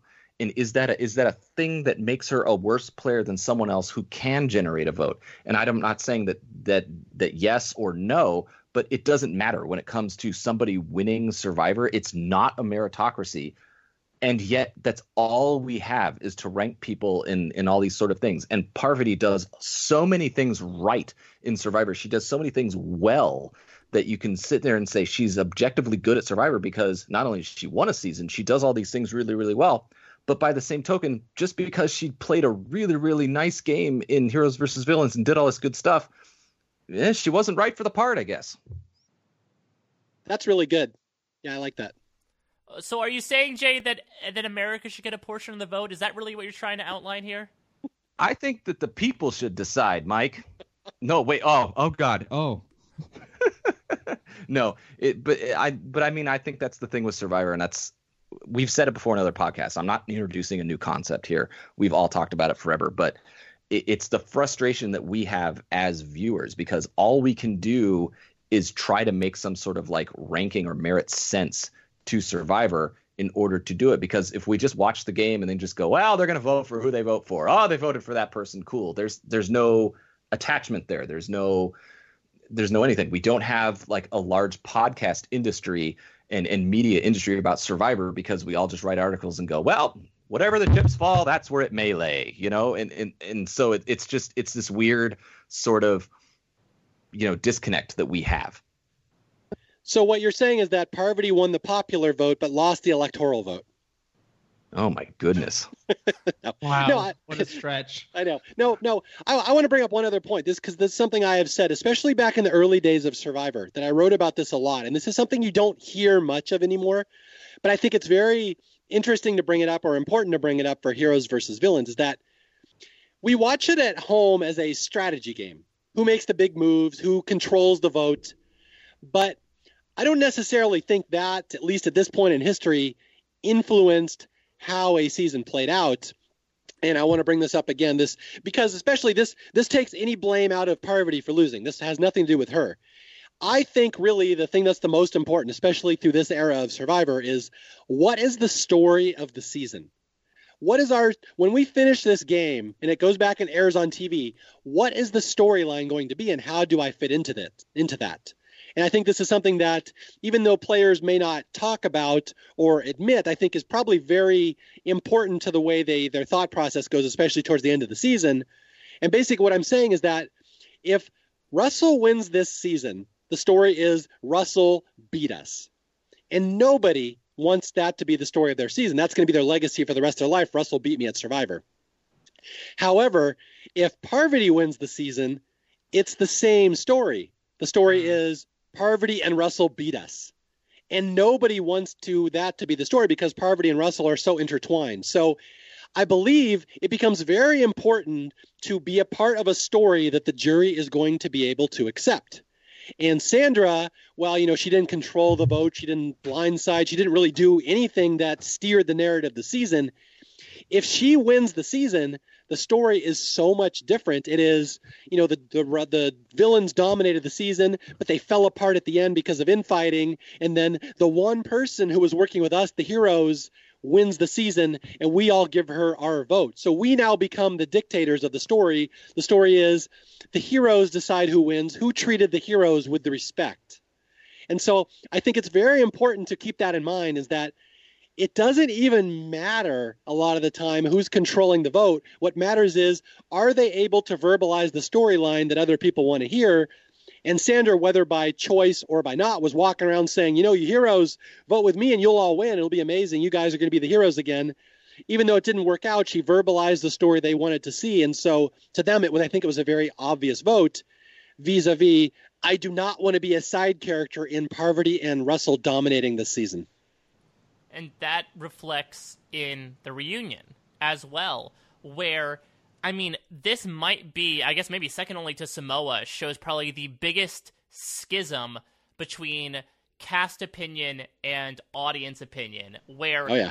I mean, this is one of the actually one of the crazier reunions because Russell is manic. He's standing up. He's going on tangents to the point where crazy. where Jeff like needs to shut him down several times. Like he tells him like, "Hey, take a breath, calm down," because Russell is just at the end of his rope and then some. But every time Russell talks, you can see just everyone there, even like people like Stephanie who never interacted with him, just rolling their eyes. They are done with him at this point.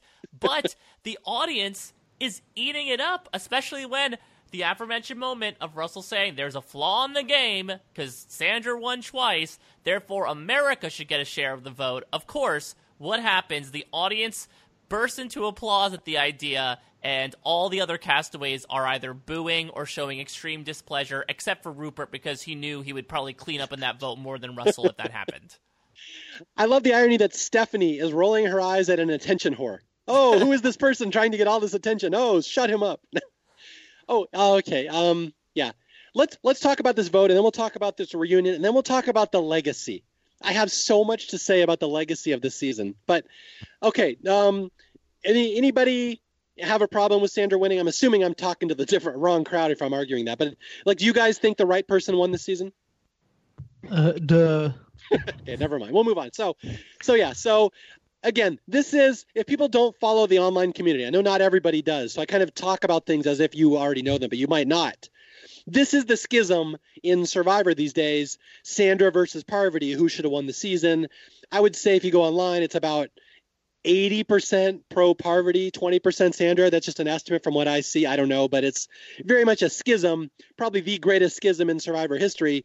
Whereas at the time it was Sandra versus Russell, but Russell fans of all disappeared or whatever, died, whatever happened to them. I don't know. But all the Parvati fans are now out now. So it becomes Sandra versus Parvati. Who should have won? It says, it really says a lot about what you value as a Survivor player by what your answer is. So again, I know a lot of people are going to be pissed that we're all defending Sandra, but I mean, we're all old school, so it's not really going to be a surprise. But now to the reunion. Like you said, Mike, this reunion is crazy.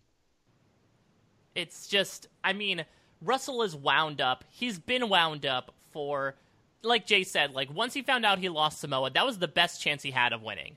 So now that he knows he's losing, he's been sitting on that for several months at this point. and to be outdone by the one person who not only they watched a whole season of him insulting her, but her insulting him back, and for her to be right, that sort of eh, you know validates, I guess, and to a certain extent her opinions on him. And so the very first thing, you know, I think Jeff goes to Russell and asks about the ultimate result, and Russell says, "Do you really want me to explain this to you?" And this starts basically a tirade on on a tiara laden Sandra that starts now, but basically doesn't stop for the entirety of the reunion. Even though they go to other people, it's very clear that if if in Russell's world this would have been a TED talk where Russell just completely rails Sandra for like half an hour. Yeah, let's let's not gloss over one other thing here. This is important to point out for this reunion is that Russell has been going on and on that Parvati is the queen of Survivor. He kind of suspects maybe he wasn't going to win this season, so now he has moved all his allegiance over to Parvati. He's like Parvati should have won. She was the greatest. She was the queen of Survivor, and Sandra behind the scenes has heard this. She has knows this is going to be Russell's argument that he's going to bash her at the reunion. So Sandra, no stranger to confrontations herself, shows up with her own tiara because now she's going to undercut Parvati's argument that Parvati should be the queen. So Sandra shows up with the tiara saying, "I'm the fucking queen. Screw all of you." And so now Sandra is baiting both Russell and Parvati at the reunion and everybody in Parvati Nation out there. So it becomes a very WWE like event where they just don't like each other. These three. Yeah, and there's this I'm pretty fun image of uh you know Russell and Sandra just laying into one another, and Parvati literally sitting back in the middle, being like, I mean, essentially she's the one being fought over. Oddly enough, in a way. Uh, but yeah, this is when Russell infamously says how flawed the game is, and Jeff Probst sits Russell down and says, "Our show is not that. Our show is clearly defined. You haven't won this game. Maybe you would win that game, but it's not this game. And, uh, uh, you know, I think some people have gripes sometimes with Jeff Probst hosting the reunion, but it, it's nice to have those types of things where the host of the show is able to be the one to get to Russell and be like, your delusions are not going to be confirmed any day of the week, man. Yeah. Uh, okay. I have more to say about that, but I want to come back to it at the end. So, what about you, Paul and Jay? Any takeaways from this reunion we're not getting into here? I mean, I just remember it so clearly. Like after it aired, I remember like uh, it was at the end of a semester and I was visiting um, some other friends. And I remember we like went back and rewatched it together, like the first like 15 minutes, because it was just like, it was like crazy trash. Like I feel like when people think about trash reality TV, like that's what they want to see is people just like yelling and screaming and JT grabbing stuff and trying to throw it in the fire and just like just going nuts. So uh, definitely memorable. Yeah, when you whenever you have a season, uh, an All Star season. I mean, I mean the All Star reunion was was something, right? And mm-hmm. and they bring they bring back the big personalities for a reason. They're big personalities, and they're going to eat up TV. And now you've got a reunion of it with, you know, emotions running high and and everyone trying to get their fill. And I mean, you know, everyone's got an agenda, except for people who just want to tell you where to get a good meal. You know. yeah, that's one of the sadly more underrated moments of Survivor history. Been forgotten that Stephanie upstages the entire reunion to get in a plug for her restaurant. well, and the first thing that she does is, you know, at the when the Survivor winner is crowned, they usually sit the finalists on one side and the jury on the other one. They try to recreate the tribal council set, and then once the winner is declared, usually the pre-jurors then come out and join the big mass of people hugging, and they do that this time except for Stephanie LaGrossa when Jeff, you know, is about to cut to commercial saying the live reunion show is coming up next. Stephanie walks a, a downstage, circles in front of the fire next to Jeff Probst, and does a two handed wave to the audience, and she becomes the center of focus. The I, last thing we I, see of like the season proper before going into the reunion is Stephanie LaGrossa waving. I told you guys this before. I was rewatching before we got to the. Um, I knew it was coming too before we recorded this podcast, and I was dying. I was I was like worse than I remembered because like I I I just remember seeing like like the GIF of it. I remember, but then like actually to see her like have to like move position on stage to get like the best lighting as she like walks around the fire and to get right behind Jeff. It's it's great. I love Stephanie. Shameless to the end, upstaging Jeff Probst at the reunion. On a season she was voted out, what, fourth? Second. Second. Oh, she's second. And then, yeah, so... yeah, and, and, to Jay's point, so Jeff asked, like, Stephanie, you made to the end a couple times, you got out second. Like, does that hurt? And she's like, nothing that a good filet mignon pizza Gigi's can't fix yeah, sadly, Stephanie's restaurant has since gone out of business, so I never got a chance to get my filet mignon pizza. But God bless in, her in, for trying to get her airtime. In my best Norm Macdonald impersonation ever, d- do you think they went out of business uh, uh, because they put filet mignon on pizza? It's a good point, Norm. I mean, yeah. I'm not, you know, I'm not one of these like pizza purists. It's like it's only, you know, like, dude, I've I've had so many weird pizzas with with, you know, fun stuff on it and whatnot. But I just feel like, you know, a filet mignon is like what a a, a twenty plus dollar, you know, cut of steak that you get at a steakhouse, and then you just go like, I'm gonna cut it up and put it on a pizza. you know, that's nothing that can't be solved with a little root beer with caviar in it. Yeah, exactly. Yeah, exactly. uh, drinking out of a golden mug that, of course, you can take home. We could just make another one yeah. So, so yeah, to back up all your points, this is a very trashy reunion show, as Paul said. It's very much Jerry Springer's show. I'm going to make a very unpopular argument that I think Survivor jumped the shark real hard in this reunion and finale. I know a lot of people don't like hearing that. I'll make the argument a little bit later, but yeah, this is a very polarizing finale. Very people have very um, strong emotions about this finale, one way or another.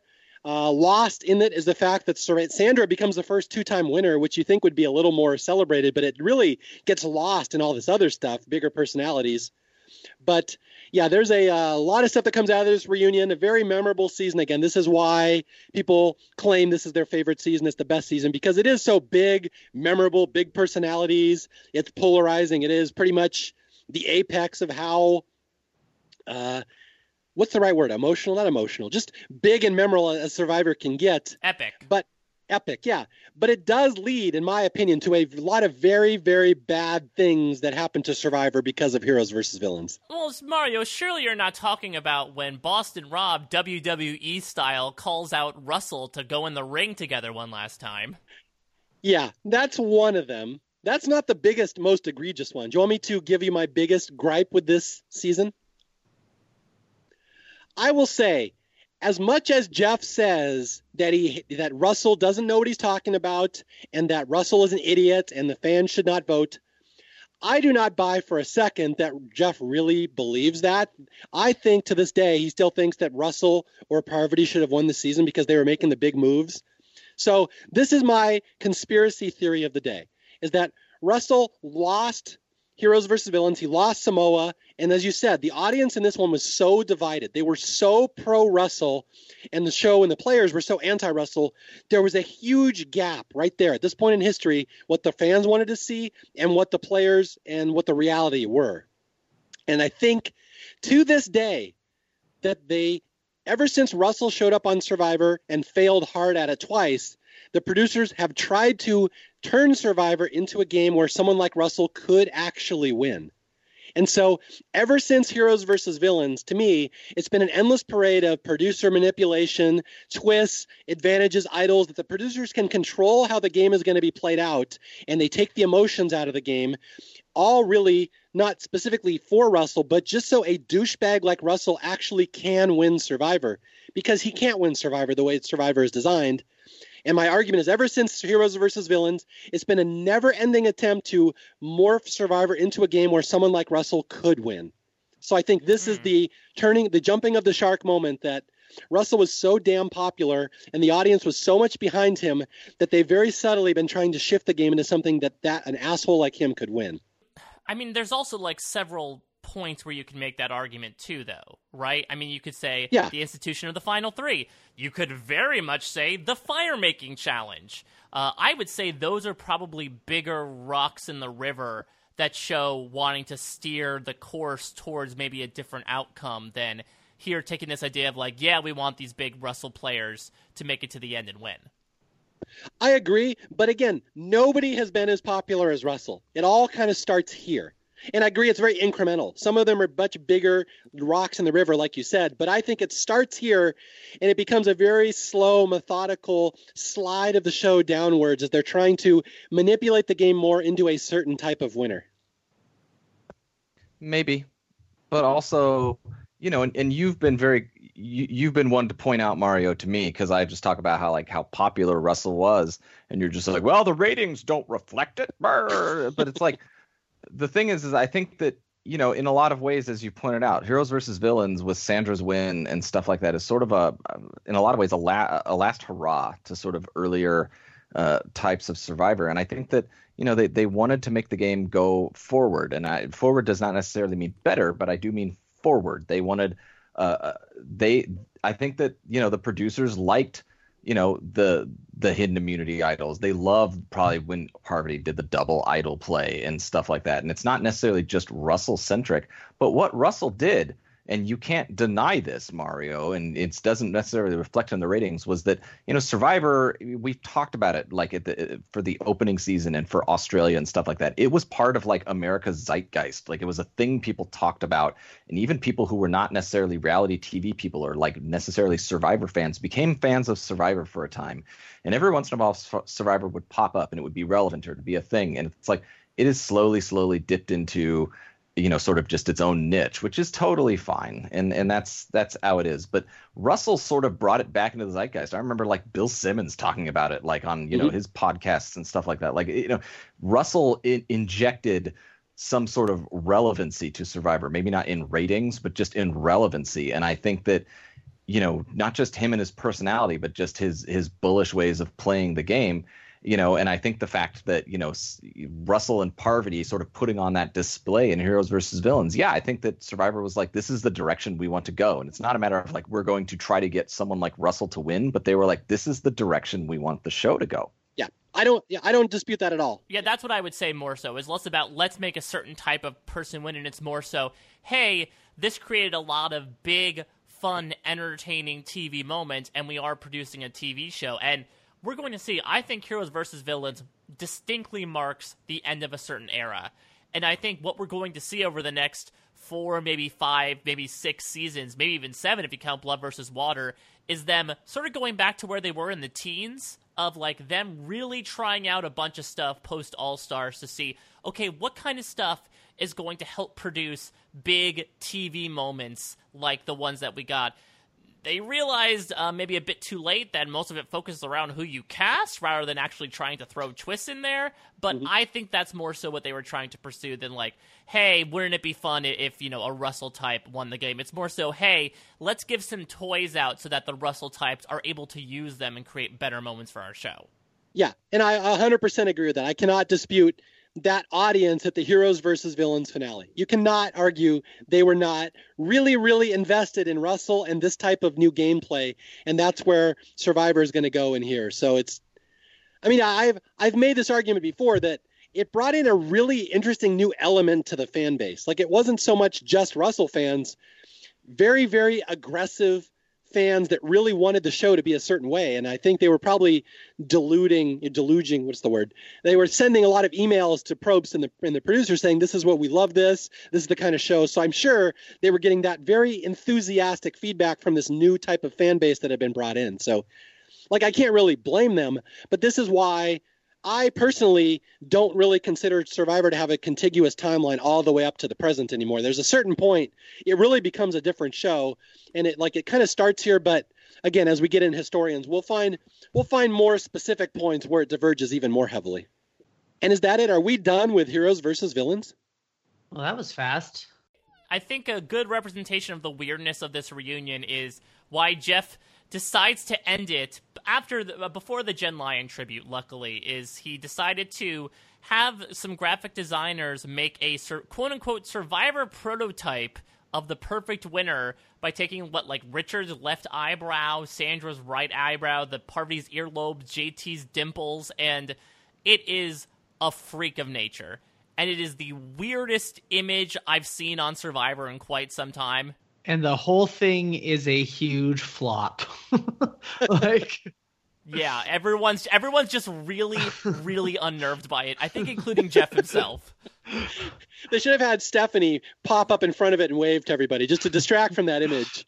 Or they should have had just like sponsored by Gigi's Pizza. now, okay, we do have to point out they do the fan favorite, the sprint fan favorite of this season, right? yes. And Rupert loses to Russell, right? And his face, I wish they lingered on Rupert just a little bit longer. Like it's like a split second, but he has just such a look on his face that's like, oh, this is bad. that guy is human garbage. yeah. So it's like the one time.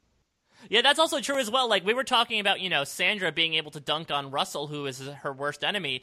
Rupert, remember, loathes Russell to every fiber of his being, and Russell unfortunately dunks on him here as well. Yeah, that is very telling of the shift in Survivor at this point in history, where Rupert, you know, unabashedly fan favorite, the most popular player in Survivor history, probably after, you know, like Rudy and Colleen once we go to a different era, but like Rupert loses the fan vote to the new Russell fans that have taken over the franchise. And that's very telling of where this franchise is going to go. We have no more time for the Ruperts of the world. Now we want Russells.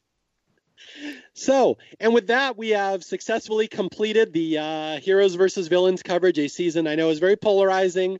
I apologize. I know you guys like listening to the show. You like our banter. I'm sure you come for the history, but yet I've from what people tell me, you guys just like listening to us interact. So hopefully we didn't piss you off too much if we didn't. Well, I'm agree. glad they like it because I sure as hell don't like interacting with you guys, but for the fans. For the fans, Paul will put up with us Southerners who are non-Montanans. Oh, Paul just won the fan favorite vote. The results are in now. Now, what's the Montana fan favorite? You like a new tractor? What is that? Sure. right. So please, if you'd like to send Paul a new tractor, he's in Bozeman. I think they just write to him at the post office. But anyway, so anyway, that's our heroes versus villains coverage. And again, we just thank everyone for listening to us. And we're going to do a little quick wrap up here. After Palau, we did Survivor after 10 seasons where the franchise stood. We've kind of done that a little in this podcast. I just want to give you guys a chance.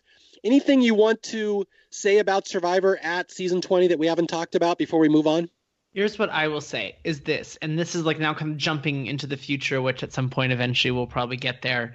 Um, after Heroes versus Villains ended, and actually I, I can remember having like a, interactions with Mario talking about talking about you with this back in the day.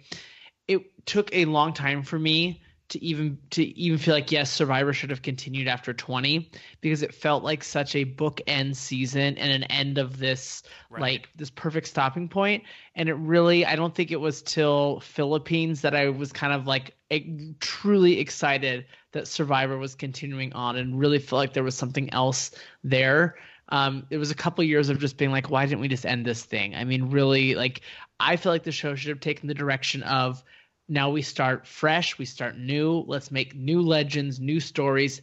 But as we know, very quickly after uh, Heroes vs. Villains ends, we're already going back to the well and the same people we just saw. So that's kind of, um, I think it, I think because in a lot of ways it was a huge success, it took the show a while to figure out how to move in the next direction because it's kind of messy for a little while.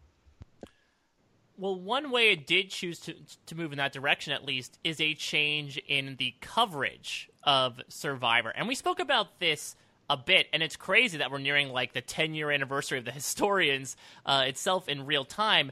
But Survivor Heroes versus Villains, obviously a huge season coming in, and so it encouraged some people back in 2010 to start little things called podcasts just to talk about Survivor. Before then, you know, it didn't really exist, but I know that Rob Cesternino, at least, uh, he personally wanted to get into podcasting because Survivor Heroes versus Villains was going to be such a big season, such an epic season.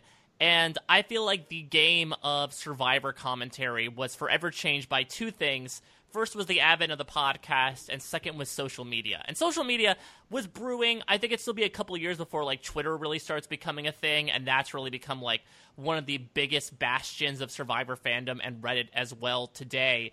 But we saw, you know, this is when Rob has a podcast comes up. This is when the tribe comes up. This is when I think like Joanne and Stacy comes up as well, which has been a, a podcast for quite some time. But yeah, now something that maybe you know uh, wouldn't have necessarily made its way onto that medium in the past has now found its way onto a podcast. And as the realm of podcasts will grow so will survivor to the point where you know several contestants that come on modern day seasons will go to podcasts as gospel. Maybe even more so sometimes than previous seasons they'll listen to podcasts because the ability to break down strategy and character moments in the show at large from a uh, an easier and more audio based perspective than reading an article, I think significantly changes the game in terms of what voices are sort of being propped up and who's listening to those voices.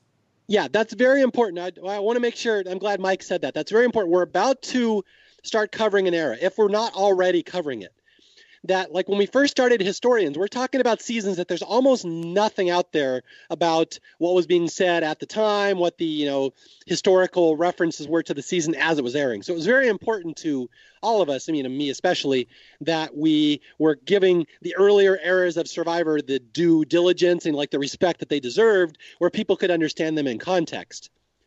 We are now getting to the era when there were already podcasts out there covering it, and there is historical record of what was being said about it. So we're moving up to an era where we're not really the only game in town here anymore. And I'll fully be the first one to defer. Rob has a podcast, has done this probably much better than we're going to do it from here on out.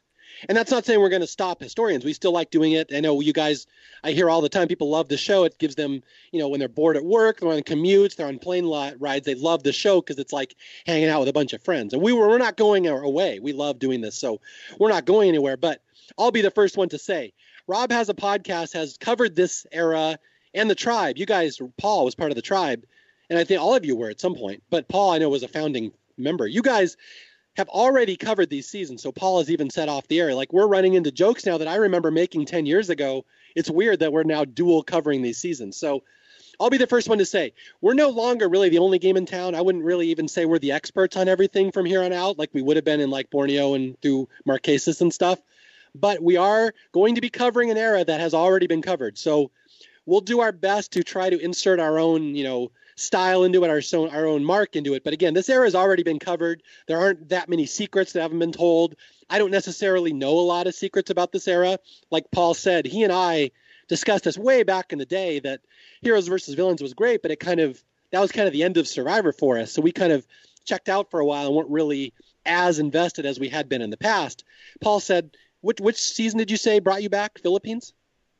Yeah, it was until Philippines where I felt really like, okay, now there's something fresh and new. Yeah, I mean, but yeah. To be fair, it, it did not help that the seasons immediately preceding Heroes versus Villains were like probably the worst stretch of seasons in quite some time. To the point where even myself, as like a diehard fan, Survivor Philippines was like still in my top ten seasons just because of what it served as in comparison to the yeah, rest of those. Seasons. I will seasons. say for me personally, the one that got me back was Blood versus Water. So it took a while, but I really love the first half of Blood versus Water. I think it's so fascinating, and I love Worlds Apart. Those are really only the two seasons I really got invested in after Heroes versus Villains. Although, in retrospect, I will say I really love South Pacific. I think that's such a fascinating season. But at the time, it drove Oh, drove I me I agree too. It's better in retrospect. it drove me Yeah. insane because I, I I I hate we're spoiling this. People don't no don't spoil future seasons, but it drove me insane that it looked like Coach was going to win, and I had so much of my funny 115 career right based on Coach just being a joke. I'm like, no, no, no, no, Coach can't. So that one drove me insane, but. I will stick up for the seasons immediately after. I don't think Redemption Island is that horrible. I love South Pacific. I think Nicaragua is interesting from a production standpoint more than a storytelling standpoint. I don't think these are like the worst seasons ever, but I will admit, again, Paul and I in particular, it took us a while to really get back into Survivor after this season. Yeah, Hey, he's not the best color man in the league for nothing. he's not the best color man in the, in the, in the league for nothing. And Um, now we're we're done talking about Survivor forever now, right? This is it. yeah. Just like season 20, we're going off the air. Yeah. We know when to stop. All right. I we have don't know when to stop. we don't know when to stop. Clearly, clearly. Yeah, we're still making Rupert Toad jokes. We don't know where to stop. All right, so I have a little surprise for people. Um, whereas we wrap up our coverage of the first 20 seasons of Survivor here, and I know people will be squealing with joy if you're a historians fan that many people over the years have said, you know, when you guys started historians, you guys were just kind of phoning it in. You didn't know what you were doing yet. To which Jay, of course, would answer, of course, we had no idea what we were doing. We had zero idea. I didn't think people would listen to this show. No, no, no. We thought- did. We did. I mean, it, it came organically, right? Because like your whole thing was like, let's do a podcast with like you, me, and Paul and Beatles, right? And we just talked. It's like it took literally like, you know, you were like, we're gonna talk about four seasons of Survivor, and it'll take like two hours, and then you know, like Ah. an hour and a half to it, we were like, boy, we haven't even talked about Africa yet. So yeah, like, cut, cut to us now doing like bordering on a three and a half hour podcast about three episodes, two actually two and a half episodes of Survivor Heroes versus Villains. But that's the thing. It's something like we don't do a lot of planning like as a group before we come onto these podcasts. We sort of like watch and then we make our own notes and then we just talk to each other. But like I remember having a conversation with Mario before the first Borneo. I was like, "Are we going in episode order or what?" And Mario's just like, "No, let's just have some questions and answer them." And I was just like, "Okay, that's fine." And we sort of did that format, but then sort of when we got to Australia, I just sort of looked at Mario and I was like, "It's easier if we just talk about the episodes as they come up." And he's like, "Okay, I guess." But you know, it took us at least it took us Borneo to figure that out. So you know, how great are we? Yeah. So here's the history of historians. So I'm like, nobody's talking about the early seasons of Survivor, and there's only like 10 fans out there who I think are even left who still watch the show. Let's get a couple of us together. I knew Jay. Jay and I had always wanted to do a podcast together or some project together. I'm like, here, come on, historians, we'll do this. And then Paul, I knew was this trivia guru who's never forgotten a moment of the show ever. I'm like, I need that kid on my show. That kid's awesome. And And so now you know I have many regrets about this. Continue. Yes. So again it was all thrown together. We had no idea it would really be uh, uh, you know achieve the audience that it has. And so what i am saying we are going to go back and redo borneo with our modern style of coverage just for you guys. And Mike. and mike. And that's the thing. We have mike now. We have a new guy. I get to do Borneo, not redo Borneo. yes so we are going to go and give the most important season of survivor sorry heroes versus villains the most important season of survivor the full coverage and attention it deserves three to four parts i don't know how long it will be with all of our references and inside jokes and knowledge and i know you guys are doc working on your dr sean impressions and rudy impressions Oh God, yes. Well, that's the thing, which I am very intrigued by. Again, like I feel like I have to date it here. Um, we are talking about a month after the passing of Rudy Boesch, and I personally have not gone back to watch any of the Borneo stuff. You know, in, in the in the weeks since his passing. So this will be the first time, at least, you know, I personally am going back to watch that, and I will be very intrigued to see, you know, receiving all that. Not necessarily saying that like, oh, how does that change the way I view Rudy, but it's sort of like is a, an interesting sort of latent memorial to one of the greatest Survivor characters in the show's history. Yeah, but not in a homosexual way, that's for sure. Yeah, so we're very excited, and we will do our best to put Borneo into the context as it aired, how people received it, why it was received at the time, and we will give it the full attention we never did before. So this is a, to make up for Jay and me and Paul and one eighth of Beatles phoning it in for one episode. so. We can talk a little bit about it with Mike when we get there, but my idea, we haven't even discussed this, so I'm just literally throwing this out here right now. But you know, Mario and myself and Paul talked at length, sort of just about you know how we came into the show and all that sort of stuff uh, we can sort of skip some of that, right? Like, you know, no, we're not going to hear like about the trampoline and the ice cream sandwich again. It'll come up episode three. It always will. yes, we will try to go over our. We'll we'll skim through our history because we'll do. I want to approach this as if this is the first episode of Historian. Like, so I'm going to give it full like, attention. I, I don't want to give it. I don't want to talk about it like like you know we we start the podcast we make our initial jokes and then it's just episode one we're right into it like we're going to talk a little bit before mm-hmm. obviously the show starts but i don't want it to be i don't think it's going to be because we've already talked somewhat of it i don't think it's going to be like a heroes versus villains situation where we have an entire podcast before episode no. one yeah we don't know the castings but yeah it's yeah it will be there will not be as much preamble but we will try to set it up as if you're there at the time. Although Jay, there's something really exciting about Borneo. You know what that is? Mm. I wrote stories about Borneo. Oh, did you? yes, we get to go back did to my you stories. Really? I will. Oh my, my God! Best. I will try my best not to mention the fact that I wrote stories, but we will again. We will give Borneo the full love that it Did deserves. You perhaps make up fake Survivor seasons with current with contestants on Survivor in a different setting. I did that. It's amazing. I you would probably love to hear more of this. yes. Yes, but we're all looking forward to it. And so many people have asked me about that over the years to please redo Borneo. We will. We're not going to redo Outback. I, I stand by our Outback coverage. I think that was pretty good.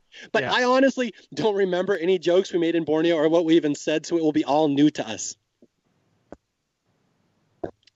And with that, I believe we have wrapped it up. Now, I can't promise when those Borneo episodes are coming. It might be like nine months from now, but there yeah. will be. They will be there in the future. Once I we have to talk Paul into coming back. I know Paul's a little disgruntled, but otherwise, we're all good.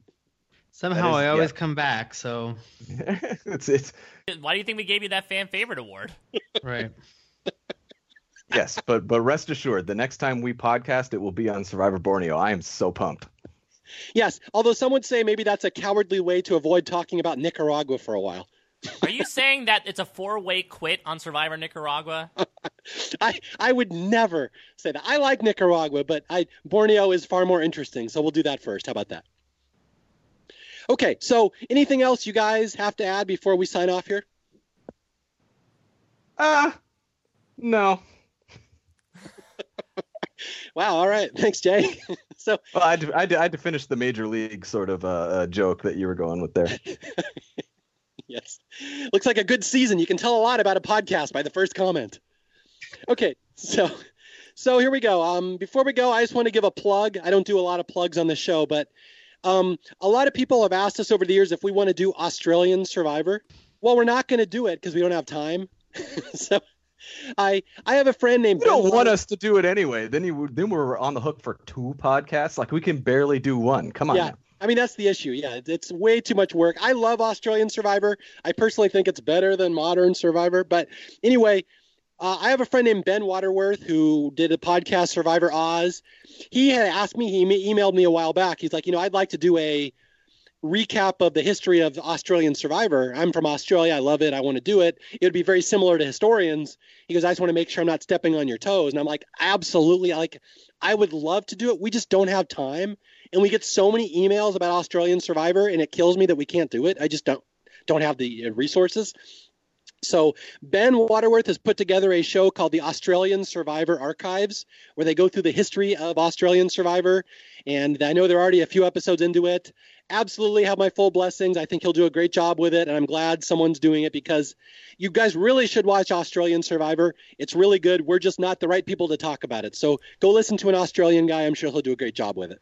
Isn't Ben's co-host Matt Dyson, who I believe is a former Australian Survivor contestant as well? I believe so. Yeah. So if you want that sort of like, if you want the uh, player perspective RHAP style or the snarky podcaster perspective historian style, it's the perfect merging of the two. I, I was just gonna say, are we the right people to be talking about just American Survivor? I, I think the answer is probably no, but here we are. So hey. That's the thing. It's never been a qualification. You have to be the right person. We've somehow stumbled into it. We are the people, and that's good enough, right? Hey, everybody loves us, right? Crickets. Okay, so as always, thank you for listening to Survivor Historians. As always, I'm Mario Lanza. I'm Jay Fischer. I'm Mike Bloom. I'm Paul Asleson. And the next time you hear from us, we'll be going back to Survivor Borneo. Borneo's going to pull us aside, and that's the time they was going to tell us that we was queer. Talk to you guys later. Bye. I needed to win today's immunity challenge, and I didn't. I really needed that one. So we came back into camp. I gathered all the villains, and I gave them my surrender speech. Pretty good speech, actually.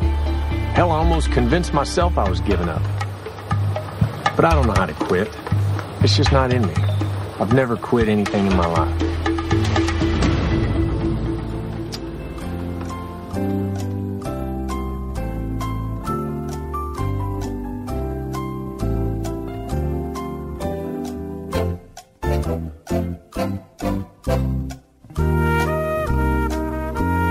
So when the time was right,